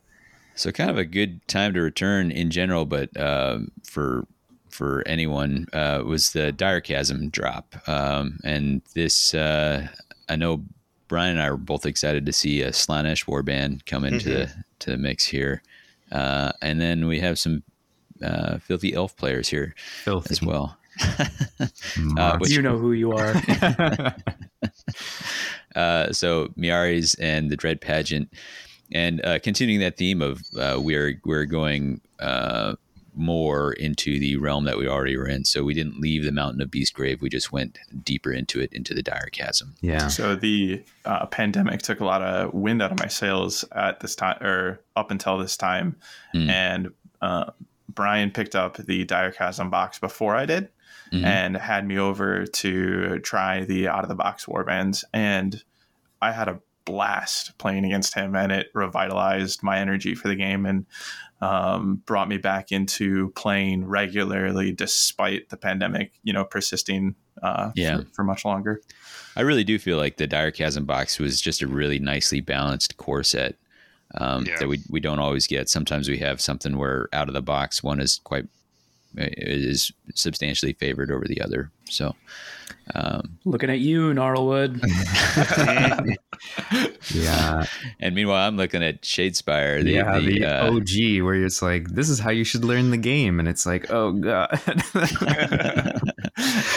uh, but you know, we didn't know any better. Um, yeah, this is actually also the first time that we got a a full release schedule from Ga- Games Workshop. We didn't know what the warbands were exactly, but we got like here's the next. I don't roadmap. remember how long it was. yeah, roadmap, right? It was a while, but they were like, you're gonna have releases coming fast. Like you're gonna have a whole Well, bunch of stuff. That was really good after the pandemic, like having a clear vision. I'm sure Yeah. that had to be a breath of fresh air. I know I definitely had to like uh, hit Skylar and Josh with the AD and get them back into the game. I was just like, clear. Like, I finally got finally got a Slaanesh warband. You're playing with me. Shared pain. yeah. Yep. uh, Dire Chasm brought us primacy and really doubled down on the hunter quarry mechanics that we had seen, Yeah, sure Um, did. and uh, that was an interesting time. Um, primacy, a controversial mechanic, but really, I still love it. I mean, it really, it really helped shape that season uh, and and give it its flavor. Uh, It was it was uh, quite a moment when that eventually rotated out. Yeah. Um, so we uh we moved on immediately covering new warbands um we had khagra's ravagers come out and uh sort of a weird warband to cover um kind of ended up feeling i think a little bit like this this is disjointed or something i i remember feeling like it was an odd uh release but it was cool to see uh chaos undivided again and uh at this point we we've already made note that we know Seraphon's coming, so I I had nothing else on my mind. We just Yeah. were waiting on lizards. yeah, Um, Khagras felt like the right warband at the wrong time there, where they were. yeah, that's probably a good way to put it. Yeah. Um, not a whole lot else to cover there. I mean, we were we weren't even playing very much at this time. I think we just started doing some get-togethers with Aaron again Mm. uh, on his back porch, so we were able to sort of have a, a relatively safe uh, play space. Um, and I do remember playing against Ravagers with Pavend um, shortly after this. So that was that was interesting to see them in action. Uh, we we actually continue covering Khagras. We break down the universals that came in that box as the next episode. Um, not a whole lot there, but we do know that Mad Mob is coming at that point. We have a preview for them already. Uh, like I mentioned just a little bit ago, releases are coming really fast. We were having to cover stuff, uh, almost all new releases for the next few episodes. I would feel remiss to not uh, highlight at this time that, and ever since Khagra's Ravagers entered uh, the scene, they've never left our local meta. Shout out, shout out to you, Alex. Good job for taking like the thing that everybody said was complete garbage and just owning them and making them your own. Um, I mean, that's Alex's mo. uh, absolutely. That's what he's all. It could apply to a warband. It could apply to a, a particular card. you know. yeah, He's- and and he's made them work. So kudos. Um, I don't know how many times you had to beat the Khagras out of him, and he still hasn't. Hey, Well, you know, some doing well people now. uh, love things into existence, and some people love things to death. Not naming any names. yeah, out of sheer will, uh, I feel like he's finally, you know, uh, gotten, uh, gotten the, you know, the power level he's always wanted uh, for them. Uh, Yeah. Even if there was a period where he couldn't beat my soul raid and would literally uh, ask to try again and again. hey, re- uh, you know that kind of dedication is how you become a master at a warband. Uh, Oh yeah. uh, you know, ask anybody who is stuck with uh, chosen axes all this time. Uh, they will they will tell you they're not they're not bad. You just have to be good. Um, on, on to our next episode, though. We have yet another new release. What are, what were we covering with this one, Davey? Oh, you know what we were covering. Oh, uh, yeah. Episode 44 and 45 were the Starblood and their universals, uh, and Phil's Forever Warband finally arrived The him. game could have ended here. uh, although I'm I'm hopeful for another Star Seraphon warband now because of all this stuff in AOS. But yes, Oh uh, my. Yeah. got got the I feel like lizards. that's got to happen. Yeah. and uh, it's been great. The uh, I think we referenced it a little earlier. The speed package was still in play. Uh, Yeah. Oh no, sorry. This is a reference to the speed puzzle. This is another Oh, uh, along the lines thing, where I said different thing. what uh, with the cards existing in the game, what is the farthest a fighter can move in a single activation? Ah, Um, yes, and I think we uh, maybe even didn't know the answer ourselves, if I remember correctly. Yeah, to go figure it out. I, it ended up being, and I, I wish I could remember exactly. It ended up being either Skaven, either a Spiteclaw fighter or a, a, a Mournflight fighter. Yeah, and it, the wow. number was something up along lines like 28 hexes of Yeah. movement if you had all the. Nice. Because it was, I believe it was Mournflight. Yeah, yeah, it was one of the warbands that has the double your speed uh, ga- ploy, but yeah. I Um, think I figured out if you had two boards uh, set uh, like full full width attached to each other, that uh, your fighter could do a full lap of the board. you should like get 10 glory for doing that. yeah, exactly. Um, but yeah, some some cool episodes. Uh, I mean, not that it matters. The speed package was still around because I remember that being one of the first things that I built with Starbloods. It's like, oh, they're all Mm. speed four and go up to speed five. Let's let's go fast and earn glory, and yeah. it still worked for a while there. Um, next up, uh, we're we're again talking new stuff. We got the essentials pack. Um, the Crimson Court were on pre-order at this point. Um,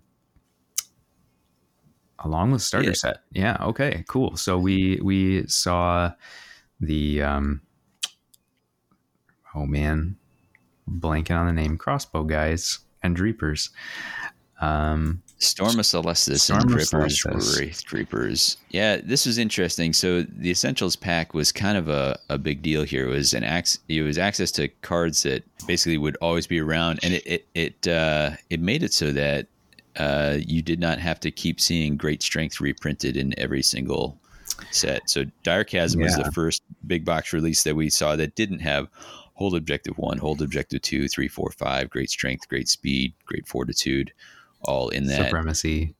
yeah, exactly. Uh, and it makes those big box releases a little more exciting because you're like, well, I don't already know before I even open it. Uh, you know, Yeah. before it's like I know, I know fifty percent of the cards that are in there already, Yeah. or the universals. and own them So, three times over. Yeah. Yeah. Um, and uh, Skylar and you guys kind of kept the uh, kept the stock price high on uh, on the essentials pack.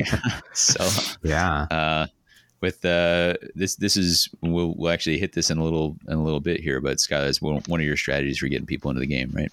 Yeah, um, you showed up and uh, learned the game with us, and showed up again. We threw an essentials pack at you. It was a pretty good, pretty good deal, really, because there's a lot of strong cards in there, and um, these were not always easy to find. These card packs are sometimes they just kind of don't get stocked enough. So, um, yeah, cool thing to have, cool thing to be able to do for our community. Um, one one weird side effect of this starter set, the uh, coming out with uh, was that it basically brought two board slash four board sides into like perpetual uh, relevance. So uh, there are now four board sides that never rotate. So that has meant from there forward, we've had more boards in play really than almost at any other time. It feels Yeah. like. Um, we haven't really talked about Arena Mortis has, has kind of been in and out, so that has had boards coming in. But uh, I do feel like uh, since that time, I've really carried a lot of boards around with me. I mean, uh, you already did before that, but yeah, the really do now. total available pool is very large right now, Yeah. and will probably always be that way unless they decide to say starter pack is getting out of here. But Yeah, but I mean, with these uh, six month seasons as well, that's going to keep that board count very yeah, high. yeah, it's always So- going to be high. Which is, I mean, it's good to have the um flexibility there, but oof, it gets to be a lot of stuff, and you have to when you want to bring everything with you. Yeah. Uh, we we're pretty much like all in on new releases coming here. So Yeah, we'll uh, just- moving forward, it's like episode forty seven is Crimson Court Universals. Uh, episode forty eight is Hedkrakka. Uh, one of my favorite titles. What's Hedkrakka lacking? But uh, uh, forty nine, we brought in Benji from um, Tabletop Sydney to talk uh, his Crimson Court play experience.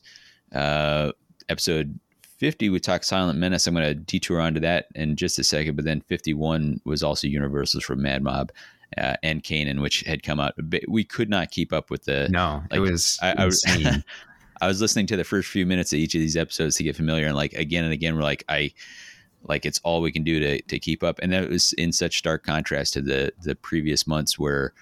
Uh, the releases during the early parts of COVID were so spread out. We had nothing for such a long time, and then all of a sudden we had so much. Yeah. Um, we we talk often about how we like it when things are in flux in this game, and this was a, a, a case of getting like too much. like it, you didn't. There was no time for anything to settle out before something new was landing on top of it. But uh, I did. I did want to take a second and mention episode fifty. That uh, this episode was "Silent Menace to Society," and that's uh, Zach or Requisite on with that. And we're talking about the Silent Menace, the first Universal Rivals deck. Do you guys remember this coming out and what your thoughts were on? Uh, uh, like I, I, remember, for me, I remember being like, I like the idea that there is uh, a Rivals deck, you know, like a, a standalone. I, they weren't even calling it at that time; they were calling it like a, a cohesive deck that you could just Right. unbox and play. I just remember the Silent Relics. Um, and adopting adopting to many of them. yeah. Yeah, I don't think it made too many waves as far as the the concept of a universal rivals deck goes. Hmm. But like Skylar said, I do remember that there were several relics in that one that were just like, oh, okay, that's that's something to look out for in championship. Yeah, the deck as a cohesive unit that you could play out of the box was somewhat laughable.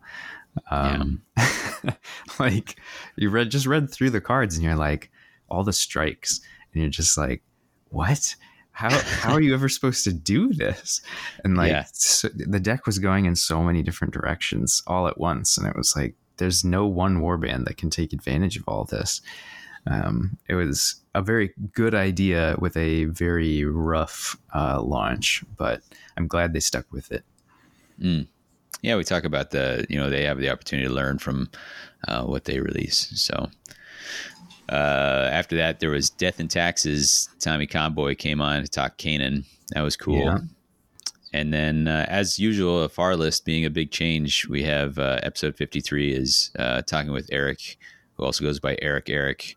Uh, and that was uh, talking about the new far list and then kind of we, we took that again like trying to take a different spin rather than going card by card.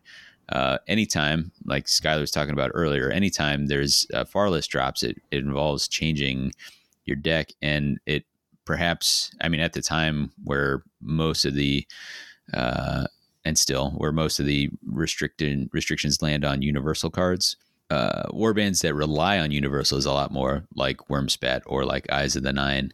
Uh, they're uh, sometimes disproportionately impacted by those. So we really wanted to find one of those warbands, and so that's that's how we kind of tried to to take a look at that. Yeah. And uh, speaking of warbands that we constantly talk about on this podcast, Eyes of the Nine also has Yeah. some dis, uh, distorted representation here, which is, kind of funny to look at all in like one big list. Like, oh, whoops, we just keep talking about these guys. Uh, yeah. But uh, we we then f- finally get to the end of all these new releases. We made it. We are not we are not dead. We are not been broken by the onslaught of releases, and we decide to come back to our uh, evergreen series of topics again. And we bring Aaron back for the first time in a long time to talk. Well, actually, uh, this is not oh, that not Aaron. that This Aaron. is- Different yeah, this is Aaron? this is my buddy, my buddy Aaron. Oh Uh, yeah. okay. we, we had an extra set, and I I handed Right. that over to him and his son, and said just just play it, and then come on and give us your thoughts. Absolutely. And so this was uh, an idea that we we don't often get to that often, but a, an episode specifically targeted at, at new players. And this is like, hey, if you're thinking about it, here's somebody who's brand new to the game. Here they are trying it out uh, for basically the first time, and here's what the experience was like. Um, and so this is intended as a document to be like, hey, look, if you have somebody who might be interested, have them check this out. Yeah. And I believe it was with his son, and Yep. he was n- not young, but like young enough that it's like, this is maybe a stretch, but I think he really loved it, right? Yeah, yeah. Yeah. So, Uh, Sal was very good with the uh, Wraith Creepers and then quickly moved on to Rippas once he saw ooh, guys riding wolves. He thought that was way too cool. to, Oh, that's Yeah. Sal. Yeah. Yeah. To come Yeah. out later uh, and join us uh, as a cameo at one of our leagues. Yeah. yeah, Or I Yeah. think he's come out twice total. he's been out a couple times Yeah. to play. Yeah, yeah, Yeah. Absolutely. All right. So some good stuff there. Uh, shows that even with the complexity of the game, like it, it's still approachable. So don't don't ever feel like you shouldn't try to share with everyone who is interested. Um, and then uh, we're back to some control stuff. And uh, what are we what are we chatting here, Davey? Uh, this is getting Matt from uh, the Set the Tempo blog, which then moved on to Compact, and I think Compact is uh, uh, has now slowed down on it. But that was one of our favorite blogs at the time. Yeah. Uh, he'd released a great article about control play, and then the idea was to try to cross pollinate, which we'll occasionally do, where we like, hey, there's this other content creator made something really cool. We're excited about it because we read or listened to their stuff, so let's let's double down on that. So um, maybe a year after Michael Carlin was on to talk control, we we kind of revisit the subject uh, in the context of a, a quite changed meta, maybe more than a year actually Probably. um, with the with the pandemic and uh, just cover that again. So that was good. Uh, then the uh, the final warband of of uh, Direchasm arrives. That would be Soulraid. Um, my my my joke was to always sing this as uh, Soul Man to the tune of Soul Man, which uh, you're welcome. you're welcome, Josh. It gets stuck in my head every time without fail. yeah. Yeah, man. Got him. Yeah, we had Mendargon for this one. Um, Yeah. Our, over from the Un- Underdogs uh, blog, and he really latched on to Soulraid as a warband he wanted a champion. And uh, I mean, he he mission accomplished. He he did so and did very well with them for a very long time. Um, I think didn't put him down really until uh, season changeover. So Yeah. The story of Soulraid is like one of my favorite warband stories, I would say. It, not, and I'm not talking their background. I'm talking like on release. It was one of these things where people like, I don't think these guys are like there. There was a real throw your hands up. I don't know what's going on with these guys. I, I yeah. my my impression. I may be remembering this wrong, but my impression was on their release, people didn't think they were that great, and uh, that turned out to not be the case. Um, and it was just you needed the reps. Uh, Skylar, I know you've done a lot with these guys. Oh yeah, they sailed straight into my heart. I remember uh, reading Spinefin for the first time and being like, "What?" And oh, I couldn't, I couldn't wait. Um, we had such a small uh, local uh, scene at that point in time where uh, Matt had recently started showing back up from uh, the Mm. jazz ensemble, and he plays uh, the Idoneth in AOS. So he jumped on this, and at that point in time, we weren't uh, we were kind of striving as a group, uh, unspoken rule, to n- not like, duplicate war bands to, to add to that variety every week. Um, so I remember getting really excited about them, and then being like, oh, "Okay, I'm gonna let I'm gonna let this be Matt's thing." Um, Yeah. but uh, Matt switched over to Hrothgorn, and um, eventually. Uh, I picked up Soulraid. I, I think I would have even picked him up a little faster because my initial excitement was was so there, uh, regardless of how weird they looked. Um, but then they got hit with that um, phase two inspire dilemma when Oh, yeah. when the Harrowdeep rulebook dropped. So Yeah. I was like, oh, I'm gonna I'm gonna wait until that gets patched. And Yeah. pretty shortly after that got patched, I picked him up and couldn't put him down. Yeah. And Uh, we were collectively never the same again. uh, terrors of the tables. Yeah. Uh, but yeah, I agree. There, there's like super fun warband, and uh, I mean, yeah, really interesting to see that like go from like nothing to like absolute terrors back down to nothing, and then like back up to somewhere in the middle, and just like there's probably never been a warband that's quite all over the map like that. Uh, One might say they uh, ebbed and flowed out of favor. not, Yes. not to belabor these guys too much, but what I what I like about them is that you know you you I'd lose a game to Skylar playing as them, and I'm like, okay, these guys are super powerful. Like I, I'm going to take a turn, and then you start piloting them, and you're like, oh, this is actually really hard. yeah, Like, like, you, you need this- you need the reps. it, it felt uh, it felt like it was easy mode for him on the other side, but it wasn't. Like you're, you're like you really need to know what you're doing, and that that's a that's a cool design. Very cool. I think that was a strength of Direchasm. There was a lot of war bands that required to get the reps in and uh, have that practice. I think that's a fair assessment. Yeah, Yeah. Kainan's right. Like you can't just you know. Agreed. Absolutely. wander around with him. So Next Uh, up, we yeah, we did uh, we did another crossover here. Episode fifty seven was uh, My Sweet Lore, and that's uh, we did a crossover with the story phase. We covered the Direchasm anthology. Very different. Uh, again, talking about trying to do things that other folks aren't doing. Uh, just a pure dive into the background. I actually enjoyed this a lot. I don't think it, It got like the numbers that others did, but no, but it was good. really good, and I Yeah. I enjoyed it, and it was fun to be able to have a chat with Aaron and Paul on our Yeah. cast rather than like just joining them for Story Phase. So yeah, um, would do again. they're gonna have to release more books. Then. They would they would have to do Yeah. that again, but they should. So if GW, if you're listening, um, um, another innovation was episode fifty eight, Phil. Yeah. Um, so so we decided uh, with this idea of combo having Blade Coven. Blade Coven giving us this concept in a more structured way. That was like, okay, uh, that's something that we could try building around. Let's see if we could do it on air. And uh, Yeah. and so we we could tr- tried out the concept of building a deck live for the first time. And to be fair, This is specifically possible because Arena Mortis 2 had just dropped with a ton of support for combo. supports right? supports combo to a much greater extent than just the warband itself, and so um, able to take it and run at that point and see like, oh, what what can we make work here?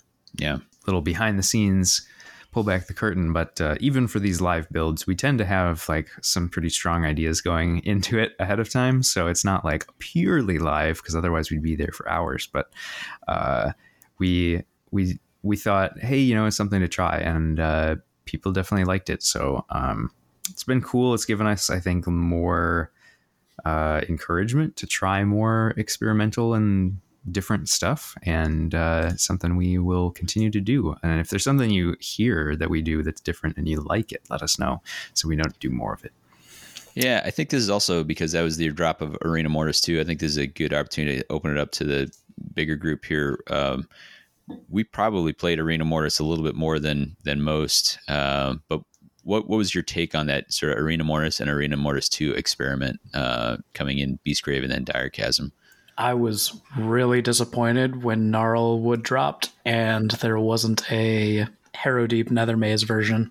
Mm, big fan then. Yeah, it honestly led to some fun. Uh, just look at look at the jank that I brought to like we would because that's normally how we would kind of like do the intermission between leagues. Is we'd just be like, okay, we're gonna do like a week or three of uh, Arena Mortis, and allows everybody to just kind of like play around with the cards in a new way because a lot of the card pool that might not have been really viable in Championship, you could tap into for Arena Mortis and just be like, oh, but with this character, it's nuts. And that was a lot of fun.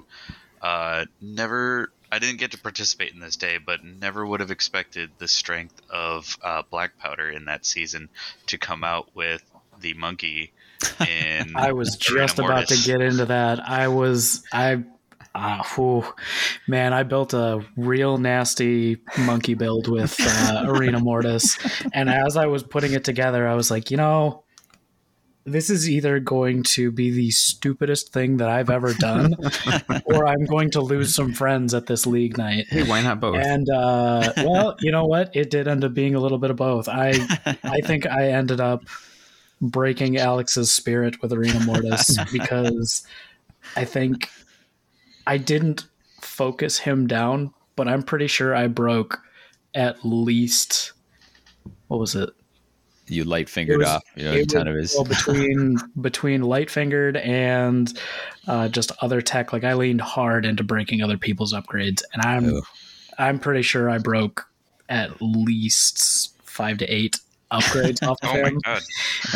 and I'm trying to remember what all jank was in there, but I think there was something something I was oh yes. It was a suicide monkey. So I had some sort of upgrade that brought him down to one wound. and there was another one built into it where it did a oh it gave me scything but after i did the attack i had to uh, deal a damage to myself it was just it was just nuts. It- and that's that's part of what i loved about arena mortis was that you could do some unconventional stuff and there was really no pressure to like win. It was Yeah. just hey i'm gonna do a dumb thing. And if it gets me a lot of glory throughout the course of the game great. If not oh no. Yeah, I, I think the, the the if you wanted to say there was a problem with Arena Mortis, it was that they were they were stuck trying to design cards for two things at the same time. Cards Yeah. that are Yeah. fun to play in Arena Mortis and cards that work in Championship, and I think that may be why we haven't seen it again. Well, and I feel like that made it a bigger challenge for championship because a lot of those ended up just being restricted hard. I think they did a better job with that in Mm. Arena Mortis 2. Uh, but there was still definitely some standouts. Meanwhile, the bulk of it was ignored by championship. Um, but also, interestingly, is I think Arena Mortis is the most played relic format Mm. because if you were to put great strength on somebody and somebody else puts great strength on it, the person who had it previously breaks theirs. Mm. So it really rewarded having older cards that did effectively the same thing but were less likely to see copies. Right. Sure. And I don't know if that would be a great idea for championship, but I really would like to see kind of some thoughts behind why that isn't employed because I think that's fascinating. Oh, Mm. copy breaks? Yep. Hmm. Wow. Yeah, they, you wouldn't need restricted cards then. Something to something to stash away in the old idea folder. We had after that uh, we were getting ready for another season change and another uh, another realm change going from uh, the realm of Beasker to Ulgu. So we spent a couple episodes, 59 and 60, uh, talking about preparing for that rotation. Like, what are we going to do? What are we going to cut from our decks? What did Direchasm slash season four look like?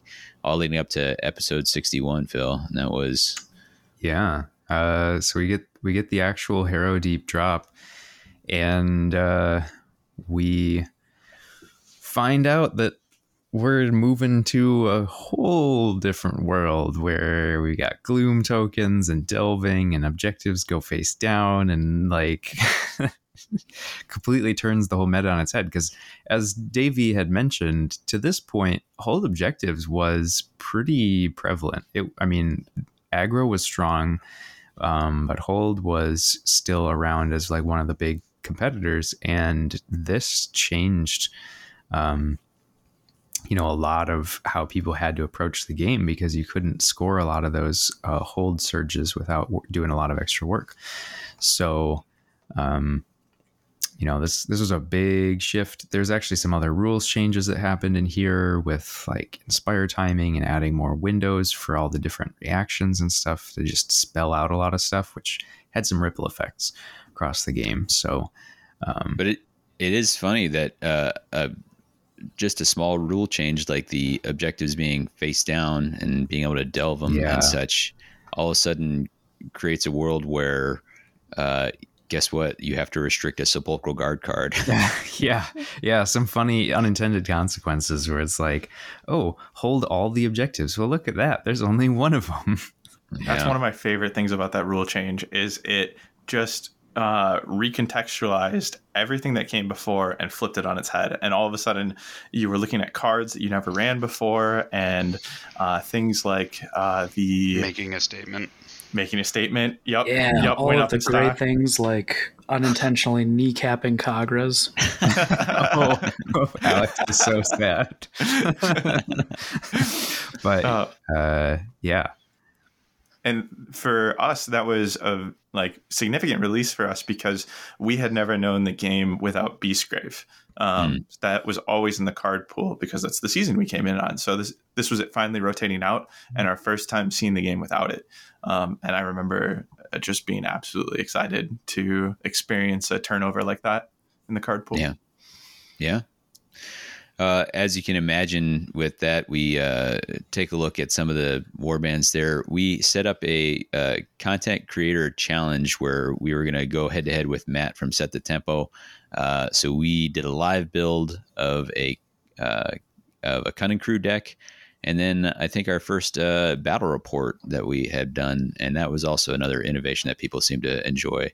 We had I kind of emceed a recap of a battle uh, with the Truthseekers from Matt playing our build of the uh, Cunning Crew, and uh, it was a way to kind of move through a game and really explain the thinking and kind of get in in the decision making process, which I think is is kind of a, a, a fun watching watching a, a, game as it plays out is fun because you're you're seeing it live or not live, but you're seeing it as things happen, but you don't get the thought process um, like mm-hmm. you can with this. Yeah. So yeah, um, so that was pretty cool. Um, we we had identified that uh, hold objective play was uh, really shaken up, so that uh, represented our episode sixty four.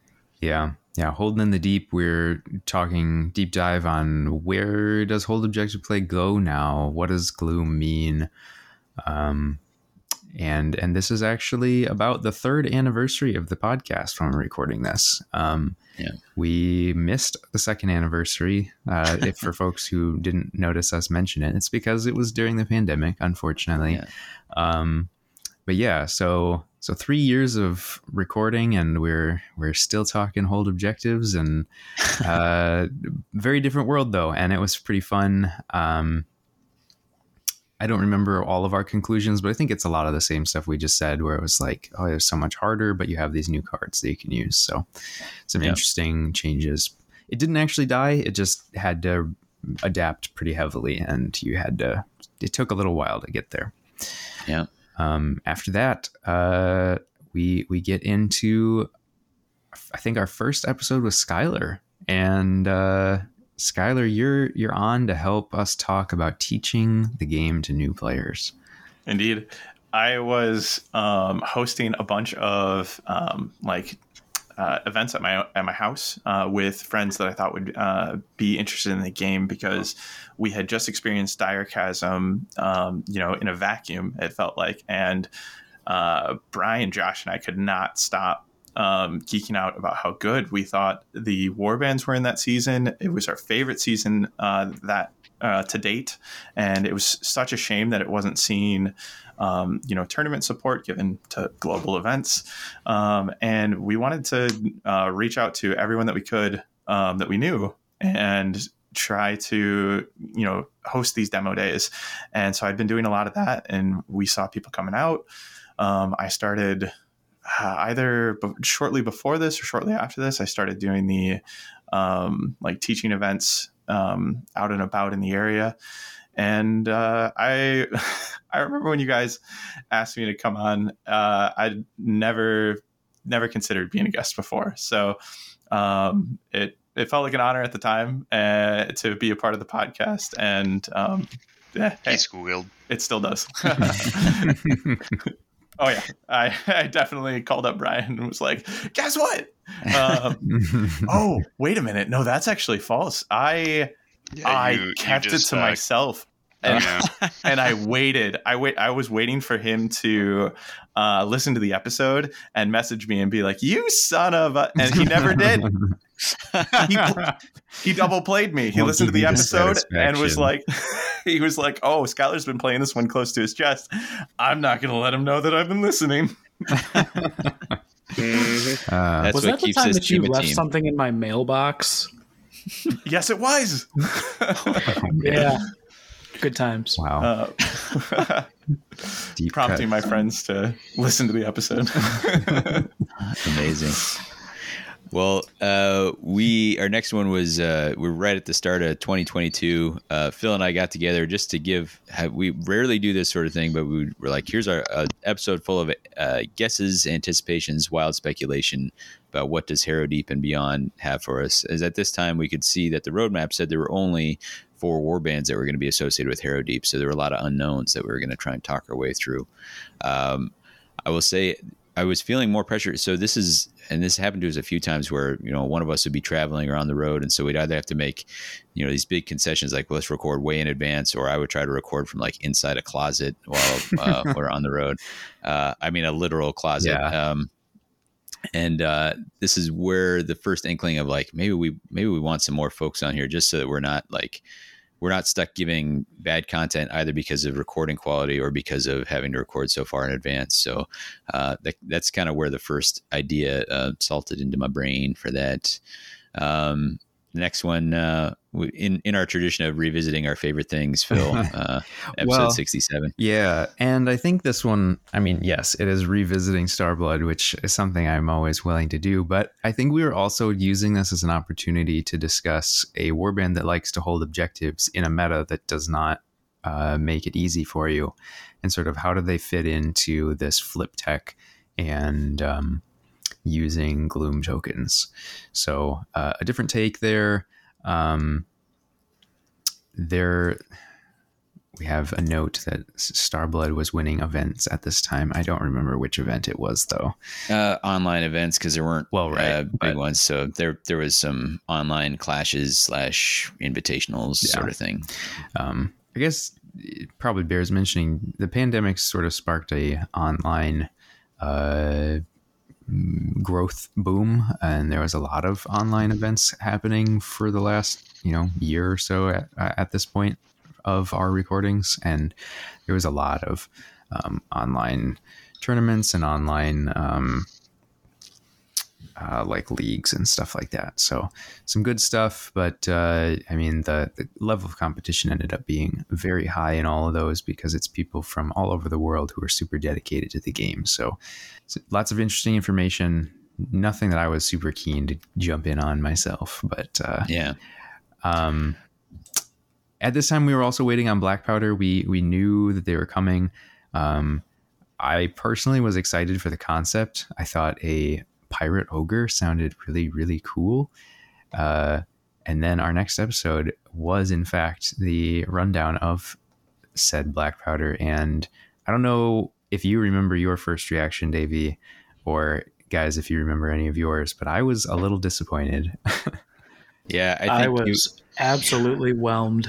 I, I remember everybody was so fearful that they were Hrothgorn 2.0 and that we were going to have another big boy turret uh, be a problem. So that's what I remember about it the most was I was excited that it looked like they were pulling some of his power out of uh, you know this absolute titan of a man and putting it into um, the the rest of the war band kind of you know having the pairings where it's like if you know this fighter is close to this fighter this can be accomplished. So it was um, and then like the light fingering reaction being the thing that his um, you know warband is doing outside of himself.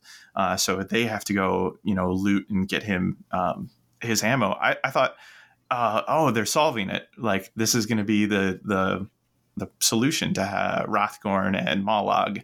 Um, But uh, yeah, that that was my initial feeling, right? And uh, we Yeah. all we all know that he kind of got shelved uh, in the uh, uh, public eye for a while. yeah. un- until this beta rule, which I think maybe gets him relevant again to some extent. Absolutely. It's uh, pretty exciting.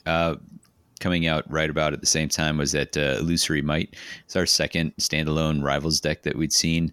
Uh, this was definitely like an improvement, as in it, it felt more cohesive. There still were some weird choices. Famously, we talk about the uh, the gambit that says, you know, you can get an upgrade out for free. Um, was it Desperate Bargain or Yeah, something like that?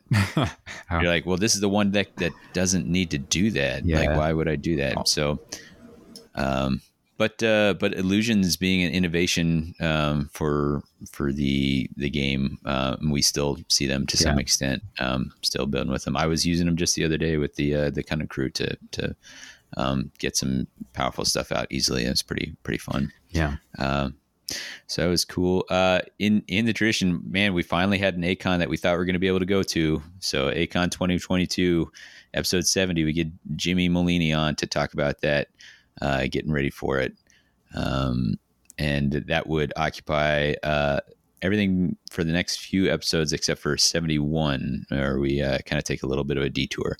Yeah, we dive into the Grand Alliance cards and um, some of our hopes for what they could mean um, going forward. I think this was an episode again where we had a small enough number of these that we could really kind of run through all of them or close to all of them.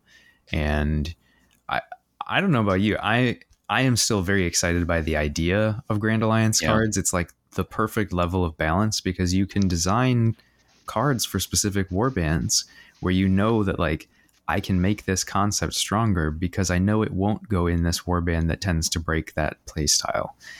Yeah. Um, It is definitely one of my favorite uh, new new card ideas and like new mechanics because like we've seen like Magic, Hunger, uh, Hunter Quarry, and it's always kind of like hit or miss. This seems like honestly, it's like one of the best innovations to deck building in my Yeah. opinion.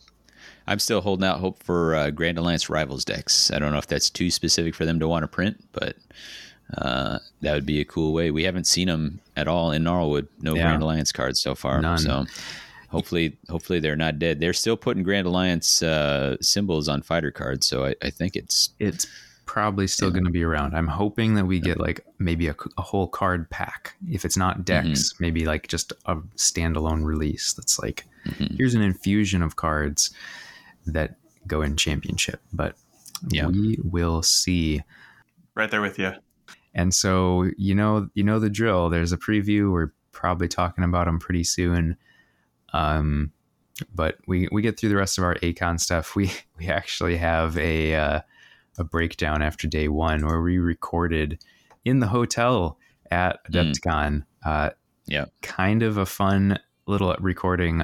Um, I was like super fried trying to record that both both mentally, but also like we'd been talking so much over the last eight hours that like my voice was super shot. and I was just like, well, all right, let's just let's just get Yeah. through this.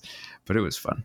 Uh, yeah. good times. 72 we, we did a thing that we often do which is we're leading up to uh, to a tournament and we kind of like reveal all our secrets a little bit like you and i played a bat rep against each other but it, you know it makes for good content and it was it was Does. fun for us to think about um 74 we've got zach on who is the second place with Spiteclaw's Swarm so it was cool to talk to him he wasn't he was just about to be a part of path to glory at that point was not yet Yeah. uh, and then uh, straight on to Nethermaze. Uh, no guess for that. And uh, uh, what there were there were a few. So it was still in the realm of shadow. Um, any of you guys remember some of the like kind of big notables about this box, or any rules changes that felt uh, significant at the time? The rules changes were minimal, but the injection uh, to the card pool at that time, I think, was significant. We went Mhm. from uh, an invading aggro meta uh, and that um term being coined to all of a sudden uh, Nethermaze just opening up the season. Um, this actually becomes uh, my favorite season, and I think uh, Brian's and Josh's as well um, of all time uh, thus far. And one of the reasons we fell in love with it was because it just offered such a strength and variety. Um, this is the you know the last time we really saw just tons of play styles uh, that were constantly viable war, war bands that uh, the warband variety was uh, that you would see out was just flush as well. It wasn't all you know who's the king of aggro um, at that time. Yeah. Yeah. Uh, I thought a significant improvement was also that this is the point where all rivals decks started carrying six surges. Yep. Um, Oh yeah, So, because My- before that, through Harrowdeep, uh, there was like Cunning Crew. I think only has four surges. They they started being consistent for a little while, of like four surges, eight end phase or third end phase. Uh, before that, it was just all over the place. Where like Hrothgorn has what he's got like seven He's surges got in his eight rival. surges, what the hell? and then an, Uh, an annihilation clone. So you know, What's happening? uh, Uh, my, my favorite innovation of the season was the mulligan rule. oh, that's big. Yeah, I love that. A God, crazy big rule. yeah. big Uh, Really Um, changed deck viability in my mind. Changed deck viability. Changed. Uh, And the- phases or like yeah. third end phase cards. Well, and the RNG of like I just I just drew bad to start, and so now like my, one of my best of three is I'm way behind the eight ball on it. Yeah. great, great, uh, great shift. Yes. Hard to remember times before that now. It feels Right. like it should have always been that way. Um, It is crazy. It felt- Remember having like having to drop your three cards and only having nine. Yeah, yeah. There goes six of my six of my glory for the game that I just will never get a chance at.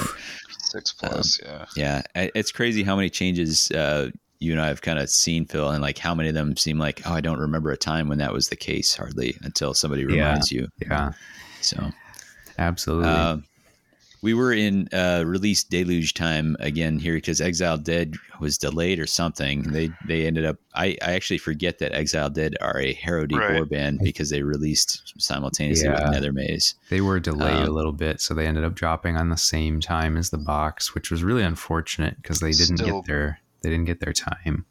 Still Yeah. struggling with the COVID logistics era. What do you mean Yeah. they didn't get their time? Well, before we had other stuff to look at. I mean, people still played them a Yeah. bunch, but that's different.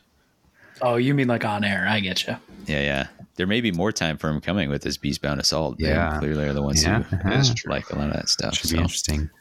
You been uh, Uh, looking at my kitchen table there, Davey? I mean, Yes. if you if you'd stop bumping the hidden camera, I would have a better view of it. Sorry, I'll I'll be sure to get the angle right next time. Keep Yeah, thank you. sneaking in there to adjust the focus every night. Um, Uh, this got creepy. uh, with the with this uh, deluge release, it kind of dictates a lot of our release schedule again. So we have um, Nethermaze is in episode seventy six. We have another live build of the Exile Dead in seventy seven. Um, and then 78, that's uh, Brian's debut on the podcast as a guest. yeah. Brian and Phil. Give a bat rep. what was yeah that's right uh if- am i remember right phil was uh phil was Deintalos and brian took the assassin rats Indeed. Yeah. yeah Yeah. Um, and they definitely assassined Oh yeah. Oh, they did. They did. uh, you know, the thing that I remember when we had Exile did first come out is that they were another one of those tricky war bands where just reading it, it was kind of like, I'm not 100% sure how good this is going to be. Um, and then very quickly we realized that, oh, they're going to be great. they're they're going to do all sorts of nasty stuff once people figured it out.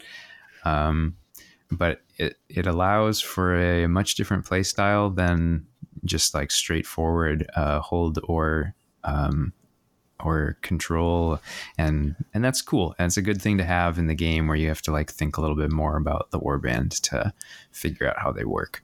So i mean i'll say this it, when you play with or against exile dead it feels like you're playing like a slightly different edition of the game. Like it feels like i'm playing a game that is like I don't know, like uh, Underworld's 1.05 or something like that, where like it, it's just such a different game than playing almost any other faction because of the way they move and attack, and Yeah. the resurrection and action efficiency is is so weird yeah uh, that uh, and it, it it really feels like that's that's not a game you can be like, well, I've practiced against you know sepulchral guards, so I, I kind of get how this goes. Like, no, Yeah. you, you can't you can't really play against anyone. To prep for Exile Dead, you have to play against Exile Dead. And it, it bears mentioning that this was when their rules hadn't been changed yet. So they blocked all reactions during their Oh, yeah. special action as well. So really messed up a whole bunch of stuff and made for some really, really tough rules conundrums that we needed a lot of answers to. Um, Yeah. So interesting release. Uh, anything you remember about this, Brian, that is worth mentioning? Uh, I think soon after this is when I was like pitching the idea to my fiance, and she's been playing Rat since. So It's true. Yeah, lots lots of repping for them rats. Uh, it's just good to Mhm. see. Good to see. Don't get a lot of Skaven out in our normal group besides her. Yeah. Uh, so then we're on to episode seventy nine. We got some hidden gems. What what are we? So what craziness Yeah. are we doing here? this was we we put out a, a, a request for listener submissions. Like, what do people think were overlooked cards? Um, and that's that's the sort of thing that's kind of fun to do every once in a while. We, we finally had basically we were uh, curating that list while we were working our way through the huge backlog of of new content, um, and. Uh, got to got to cover what people thought and it's it's that sort of fun like well why why is this card an interesting thing i, I think it's something we'll definitely return to um, uh, before too much longer yeah. uh, just what what are what are kind of cute tricks we have our better more cute than good it's it's a way to get to talk about those instead of just the stuff that's hyper optimized or or all that sort of thing it's tough because then people have to give up their secrets if they want to you know a hidden gem is not hidden if it's uh, if it's told to everybody True. um, yeah.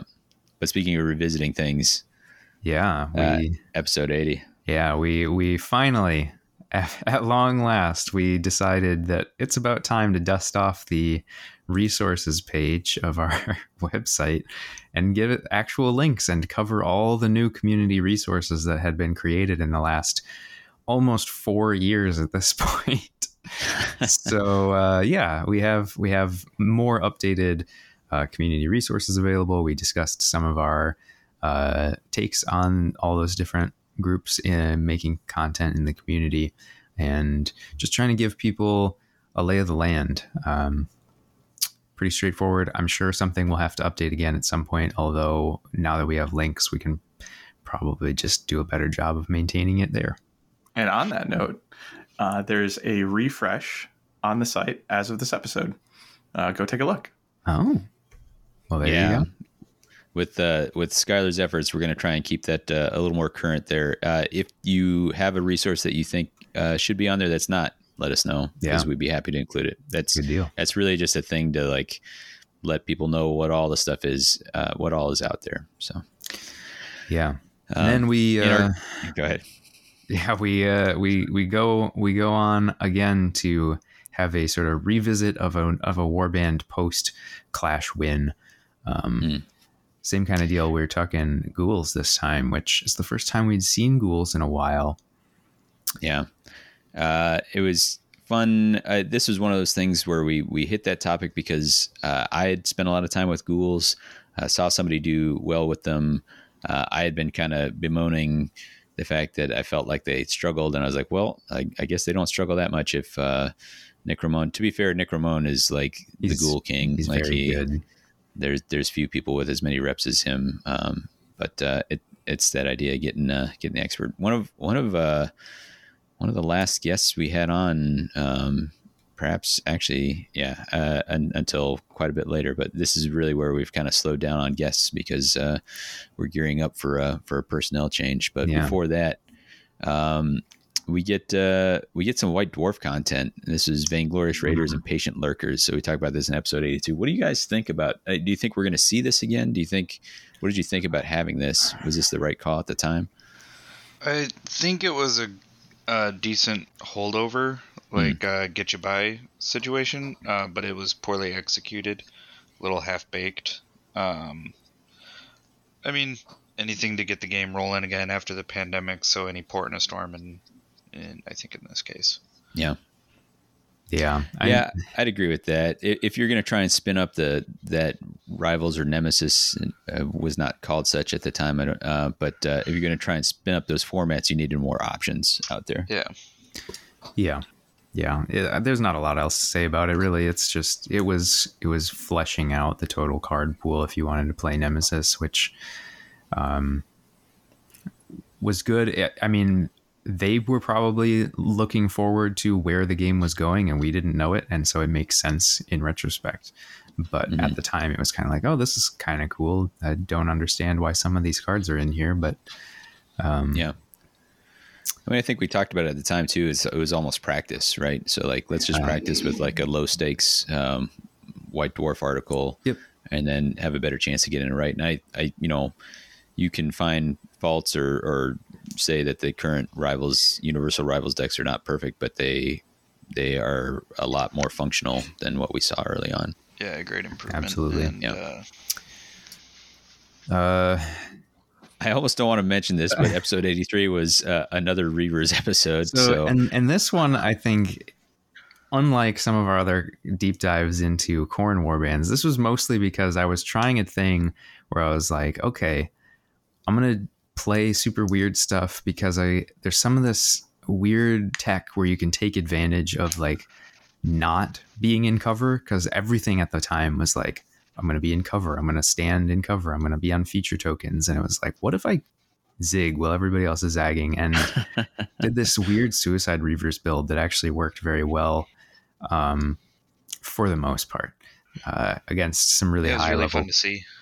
against some really high level players. Uh, Jimmy Jimmy definitely showed me what was what when I tried it against his sepulchral guard, but um, it was effective and different, and I think that was more the the focus here. Is like how do we how do we do this um, aggro thing in an era of flipping, because flip tech was the like main form of the meta at the time. So uh, maybe was- unfortunate that it was Reavers again, but well, it was you. Uh, and it was definitely uh, a mad science build for sure. Um, and it was, it made a wave in our local. Like uh, Mhm. everybody loved seeing it. It was, um, you know, often victorious. And it was just um, the variety uh, of it was, was shocking uh, because nobody was playing anything like that at that time.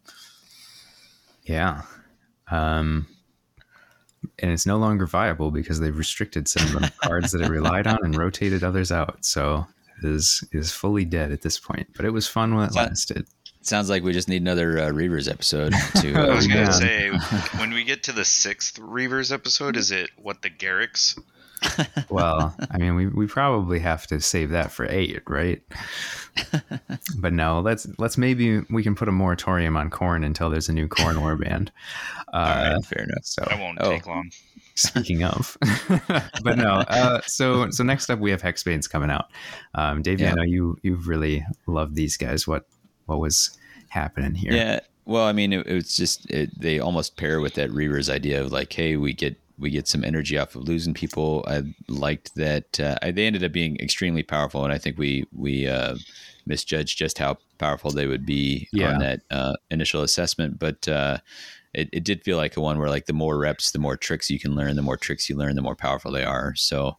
Uh, 84 and 85 were, were covering their release and then building a deck with them. Um, and uh, in that time, then we saw another warband. So Bleed, Pray, Love for episode 86 saw Gorechosen arrive. Um, it was uh, we we built this one, uh, did a live build with this. This is another one where kind of that um, timing was was tricky because there was some travel going on. So um, again, something that as as will about to be the case, um, have more hosts to help us get through that sort of uh, hiccup. But uh, episode 87 that was the arrival uh, phil was actually out for this episode but it was um, the arrival of our three new hosts so josh skylar and brian were on for this and it was for a bat rep between uh, i was playing Shadeborn and brian was playing gore chosen And we Um, were collectively never the same again.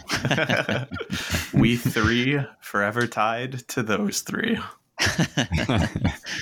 I uh, do. You, I don't remember uh, exactly how we pitched it to you guys. I think. I think. Uh, I think you guys had been so involved that I was like, you know what, like let's get these guys on, either as as, as a recurring part of us or like help you guys stand up your own thing. Um, and we, I, you know, I think we talk about it some in some Absolutely. of those episodes, but yeah, Yeah, we As uh, I told the Battle Mallet guys on our crossover episode, There it they is. drugged us. yeah. yeah. Uh, Skylar told me there'd be candy, and I've yet to collect on that. Dirty so tricks. But ice cream. uh, a shout out to that uh, crossover with the Battle Mallet podcast. Uh, Davey goes on later to say, "I think you introduced our new hosts better than I did." yeah, yeah. As I remember listening to you guys on that, I was like, "Oh, I don't think we ever like asked these guys like tell us some of your background because we were just like, no time, jumping in, content now, go." Yeah. So, yeah. um, but then you're in in uh, episode 88, uh, full crew for the first time, right? This was the review of Nethermaze and Harrowdeep retrospective. This one was fun because we were reviewing, and I think I brought it up here to the um, all the changes that happened between uh, Deep and Nethermaze, and what might uh, Gnarlwood hold in store for us. Um, we really went back through the development of the game. I think I even broke down like uh, how Magic is doing, Hunger, uh, Hunter Quarry, and uh, we were really high on the Grand Alliance cards. We thought that that was going to continue, um, trying to do some forecasting for what was going to be happening in Gnarlwood. yeah. Little did we know. Little did we know. I was going to say, I think one of the things that I kind of missed the most upon reviewing this episode is one of the things that Nethermaze and Harrowdeep did really well was encouraging people to engage with the new mechanics. So cover and gloom hexes and all of that.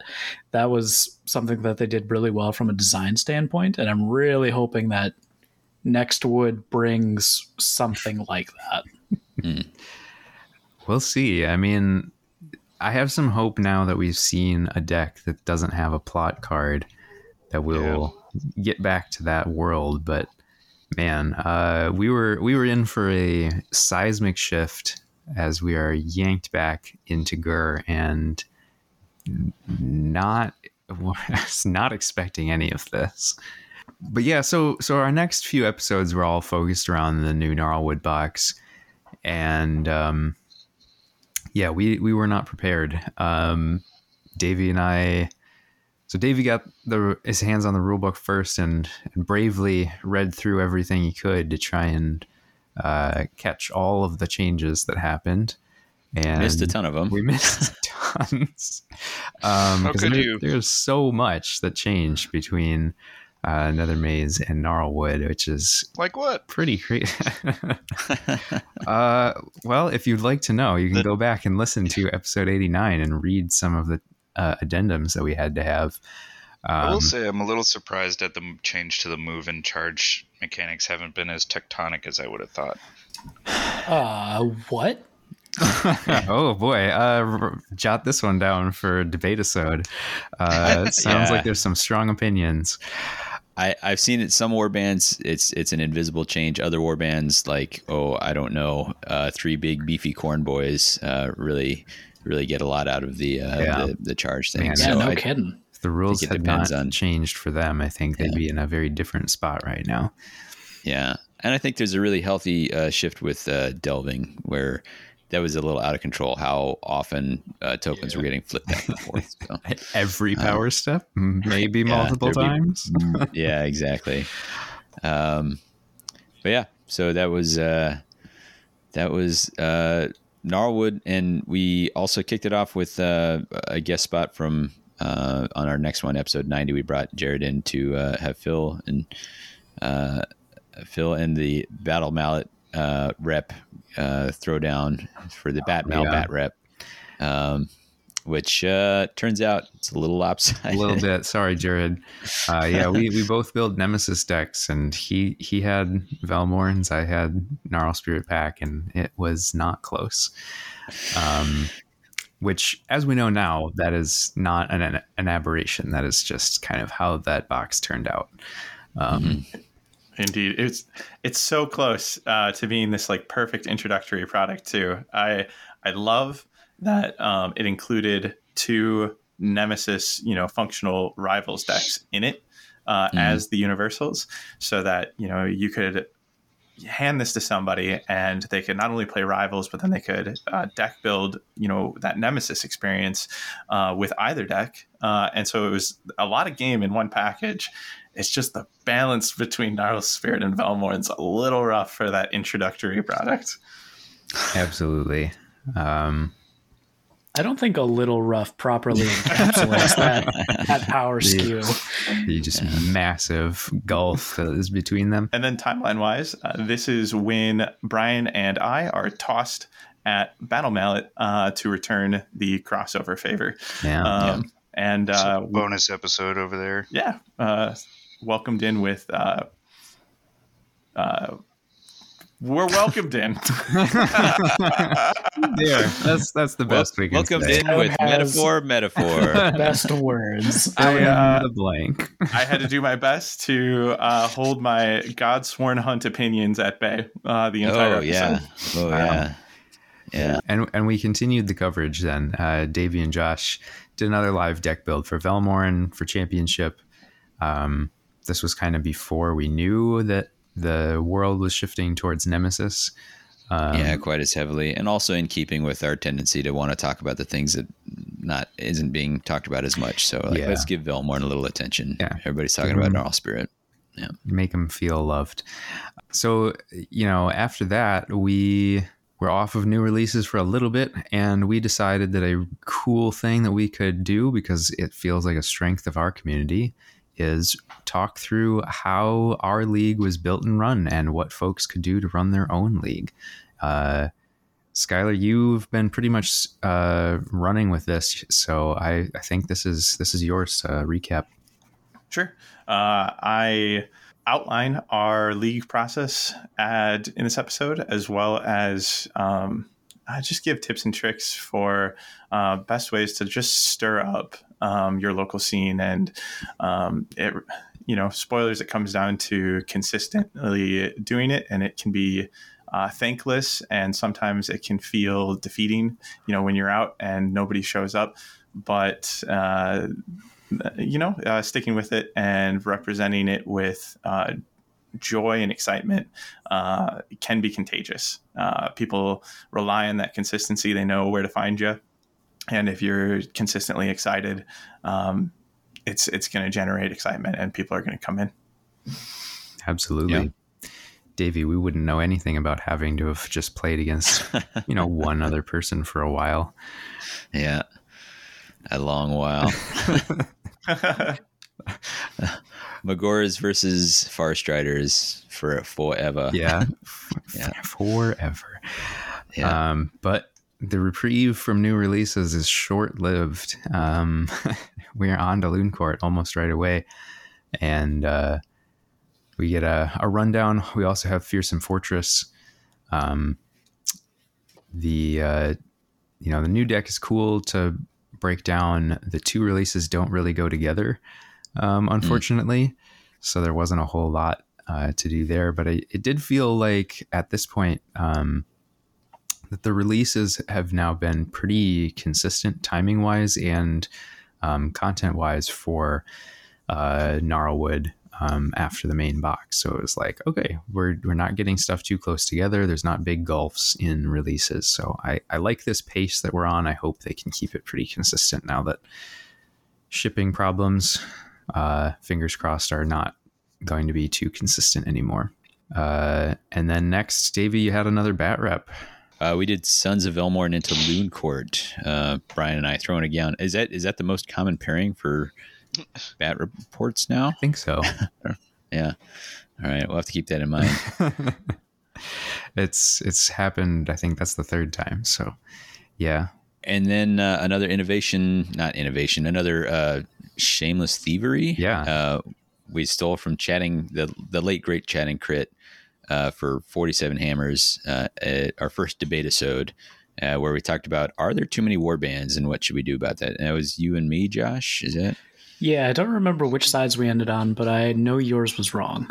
That's uh, all i remember from that episode. Obviously. Um, yeah definitely a cool concept. I think we got a lot of really cool feedback from people about this as well. Um, yeah. I think maybe the most feedback we've gotten on an episode before. So definitely just about, um, and, and it wasn't just, you know, like I like that or didn't like that. It was people kind of pitching their own, like, Hey, here's what I thought about that. Or here's, you know, all that sort of thing. So like, uh, seemed to seemed to stimulate a lot of conversation one way or the other. I'm definitely excited to do more episodes like that. Agreed. I really wish I could have been on on this one. Well, I think we can make that happen.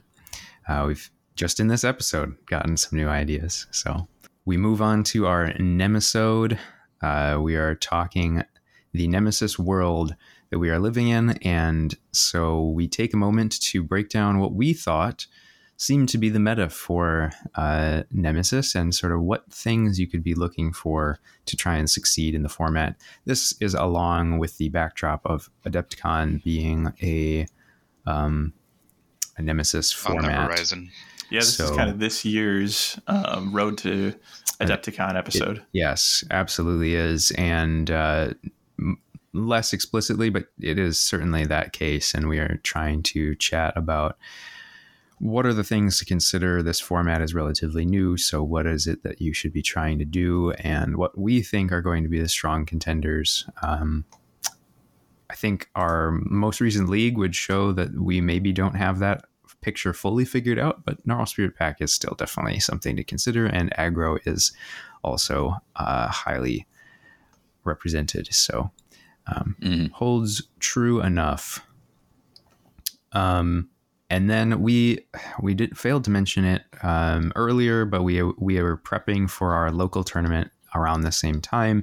Are Madtown Throwdown, which I think is now uh, you know coined term that we're probably going to run with, and uh, we we uh, have a recap here for episode 97 where we just talk through our tournament how it went. We we didn't have as many people show up as we would have hoped but it was still a pretty good turnout and uh, it was champs so it was probably the last time any of us played championship for the last good number of weeks It was a Uh, nice tell you, experiment. Uh, a nice experiment into the plot locked uh, championship environment. and I'll tell you this: I don't know how many of you have tried to go back to making championship decks after a couple months of Nemesis play. Uh, it is it was like whoa, this is actually scary. I don't I don't know what I'm supposed to be doing here. Like this is uh, so many more options. Um, I, I think the listener takeaway on this though is that uh, those Mad Town throwdowns. It's our intention to continue them quarterly. Uh, we'll kind of rotate formats. Yep. And uh, even even at our lowest attendance levels, you'll you'll still be in like the six, seven, eight kind of realm as soon as we get people uh, from out of town. So you can count on at least you know six or so of us uh, locally being there, which which makes for a, a decent one day or local event. absolutely Um, so uh, anytime you see it on the calendar, you can feel confident you can you can come and get some get a good variety of games. Yeah.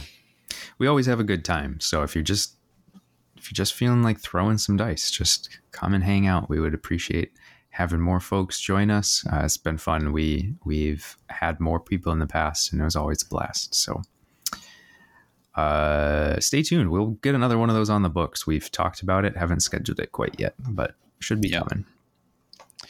Uh, 98 uh, with the beta rules coming out for warbands, uh, both for Gnarl Spirit and Black Powder. Thought we'd uh, test those uh, again rather than just talk about the beta rules. Let's let's put them into play. Yeah. Let's kind of um, try something different. And then uh, if you're listening to this, you know episode 99 uh, was just about uh, Slaughter Daughters is about the Arenai.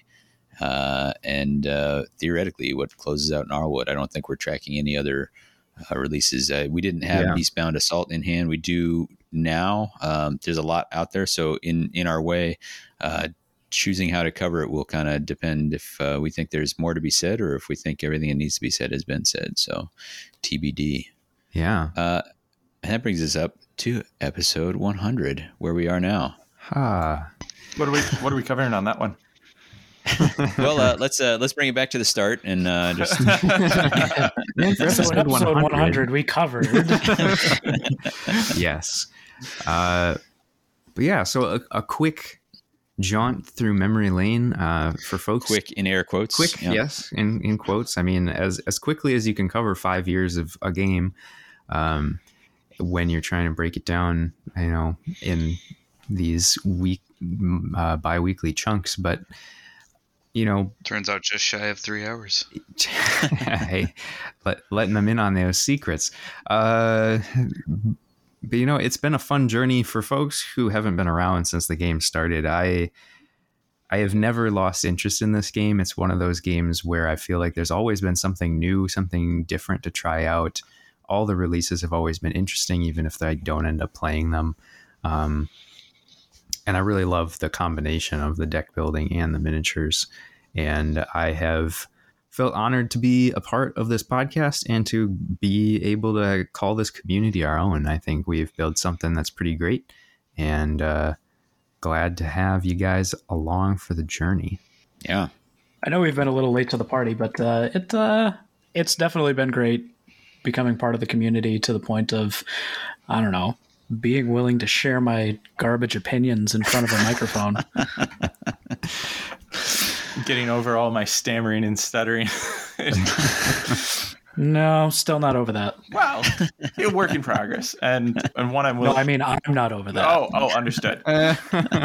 but uh, is you know, I find myself uh, on a podcast, which is something I've always wanted to do um, with uh, the best crew I could be on with. Uh, I um, enjoy your guys' company and opinion so much. It's great to be a part of this, and uh, I'm willing to put in the work to uh, work through my stammering and stuttering, and um, you know, sit here and listen to uh, Josh's opinions and bite my tongue a little, allow him his his air. Uh, And he sticks the landing.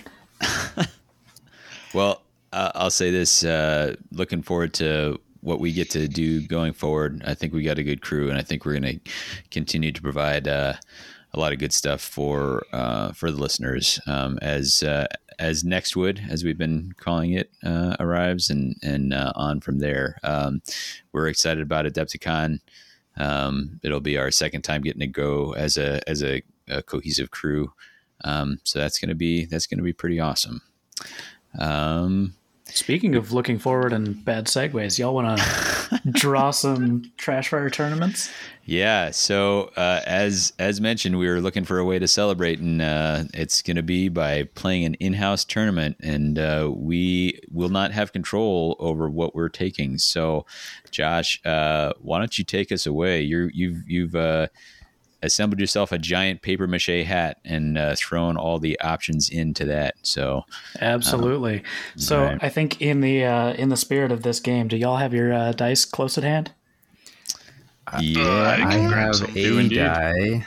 It is not. Are you talking attack and defense die, or what are we? So I'm thinking uh, I'm thinking we roll off for who draws first. Oh, Okay. rolling off. Well, I unfortunately don't have those dice to hand. They're in my box someplace. I don't want to go find them. I've got you.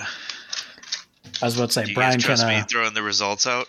Oh, I, I trust you. I, I I don't, don't know if I trust you in general, but with dice, I don't, I don't think you're gonna cheat this. All right. So we're, we're looking for the high roll for uh, crits and such. Yep, that's what I'm thinking. sound. Okay. Oh, we got some good Foley sound there. Oh yeah. All edited All right. in after the fact. All right. So I've got a uh, I've got a single double. I got tri- triple doubles. I got no- I got nothing on this side. I've got a single double. Real, really setting the world on fire here, guys. Oh, wow. I know, right? With all these crits. All right, so I think Davey, you and I roll off. Okay. Two crits and a double. I have a double, sir. So you are going to go first. Brian, Brian had a triple double.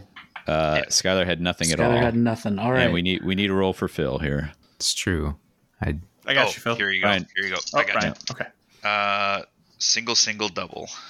okay. All right. So that sounds to me like uh, Phil's the first draw, then Yep, Phil's Brian, first draw. then me, then Josh, then Skylar. Yep. All right. Saving Cool, the best for last. All right, let's get to drawing then. So first up, Phil, you are going to be working with. Drum roll, please, Davey. If you've got that uh, that sweet, sweet editing magic, uh, you are going to be working with a deck from Console slash Nickel, Oh, okay. and that'll be the Vaults Mysterium deck. Ooh. All right. okay. Get your magic on. Uh, So it seems like Oh. you've got uh, seems like you got the flex to work with whatever warband you want, so long as it includes Vaults Mysterium. okay. All right. I boy. can do All right. this. Phil just does Mm. Gnarl Spirit Pack with like one gambit left. Okay. Uh, so next up, Brian, you are going to be working with a deck from Anders. You are going to be rocking the Turret Vortimus build. Oh God. Oh, that's interesting. Got him. Okay, so Got him. Sweet, sweet justice. uh, Yes. so I won't run eyes then for Vaults Mysterium. Oh, All right. Uh, and You're Davey, welcome. you're up. Thedra Magic build. Come on, Thedra Magic build. Uh, we are going to be rocking Davey with uh, from Leathanem, the Ella Fitzgerald song inspired Black Magic build. Is that what that is? I'm gonna have to get in touch with him. Yeah, see I don't know what that Magic means. it was I I think he might have had some sort of implications with it, but that was that was all that I got out of the uh, the thread we had there. So All right, I'll get let in touch, touch base and see what he had in mind. Is that is that Thedra? Is that Thedra Magic? Did I do it? Maybe. Probably. Did you will that into existence? I think you did. All right. Next up is me. I'm going to be rocking. All right. This is from Joe Cody. Uh, Oh. This is this is a bit of an odd one, and I'm excited about it. Uh, so this is the Relic Rule Breaker. So Oh, interesting. Ah, I, am like going to be one. working in the relic format. The the the the kind of hinge here is I can only use cards where my warband is in the picture. Oh, I love it so much. So that's going to be a bit of a brain bender, but I'm I'm excited for it. Yeah, good. Yeah. That'll be good. and one. then last and certainly least, we've got Skylar. I'm just kidding. I love you, man. All right. He's going to be rocking from our titular uh, sponsor here, Sleeks Bowls Black Powder Maps build. Oh snap! All right, There it is. okay. here we go. So sounds like sounds like some fun stuff. I don't think any anybody uh, dreading their pick or really looking forward to their pick. Uh, I am looking forward to finding out what my pick was. It sounds like it sounds like we're gonna have three decks running magic though, so that's cool. That's Very- exciting. Very meta relevant. Very. Well, we are going to get some of us have some constructing to do. Some of us have some real head scratching to do. Um, uh, good luck with that endeavor, Josh. I think that might be like for episode 200, we all do a that relic style. That's pretty I crazy. That'd I would amazing. love that. Oh, relic rule breaker. Yeah. I like it a Um, lot. And uh, yeah, I we we need to start wrapping it up. So um, Absolutely.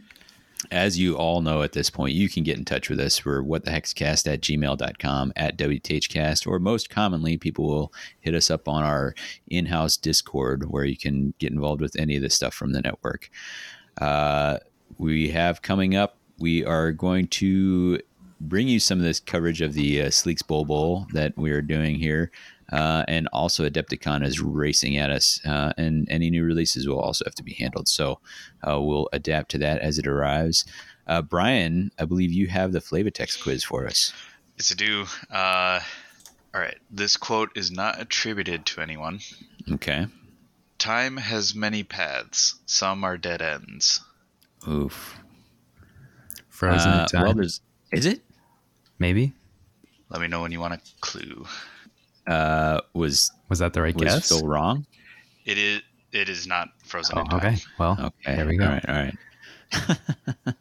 Um, is. yeah, hit It us with a is clue. relic. Okay, Figured. so it's something that's Same- rotated out. It is the same text on all three printings. Oh, Oh, is this branching fate? nope. Ooh, that's that's such a good guess. Yeah. Time has many paths. Let's- Some are dead ends. Okay. Hmm. I think we take one more guess and then and then we're done. Uh, It is in the essentials pack. okay. Uh, it can't be annihilation. Um, the dead end.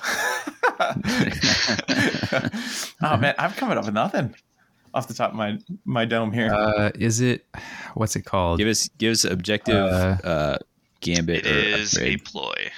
is a ploy. Mirror, mirror move? No, because that, that hasn't no. been printed three times. Oh, yes, you're right. Um, You're right. Yeah. Uh, no time. No time. Ah, Ah, there it is. there it is. I was close. I, I guess I should have been thinking Yeah. more time cards. Yeah. Mhm, mhm. Cool. Good one. All right. Cool. Uh, let's see. For your recommended listening, uh, this is going to be the title track of the album "Still Standing" by Goodie Mob, uh, and that's to uh, tip of the hat to 100. Uh, thanks everybody for What the Hex. I've been Davey. I've been Phil. I've been Skylar. I've been Josh. I've been Brian.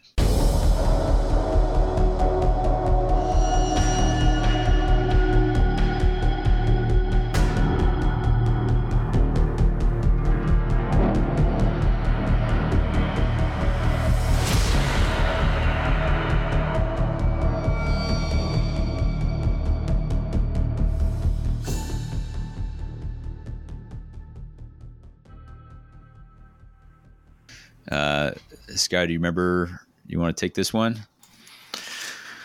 Sure. Uh, Pop quiz.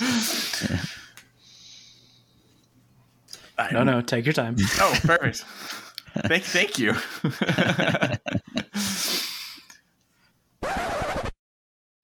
Absolutely. Brian, do you want to take this one? Got him. I don't want to steal your thunder, but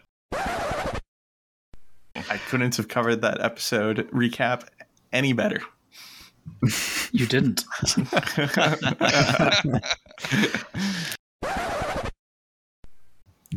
Not was not expecting any of this. there's smoke in the living room. The alarm may sound. Okay, who's dying? I was about to say, who's got smoke in the living room? Yeah, I tried to hit pause on that as quick as I could. Um, it smells like uh, something in the oven. Oh, That'll be fine. Keep going. yeah. So you're cooking? Don't don't check on that. I'm not. I just,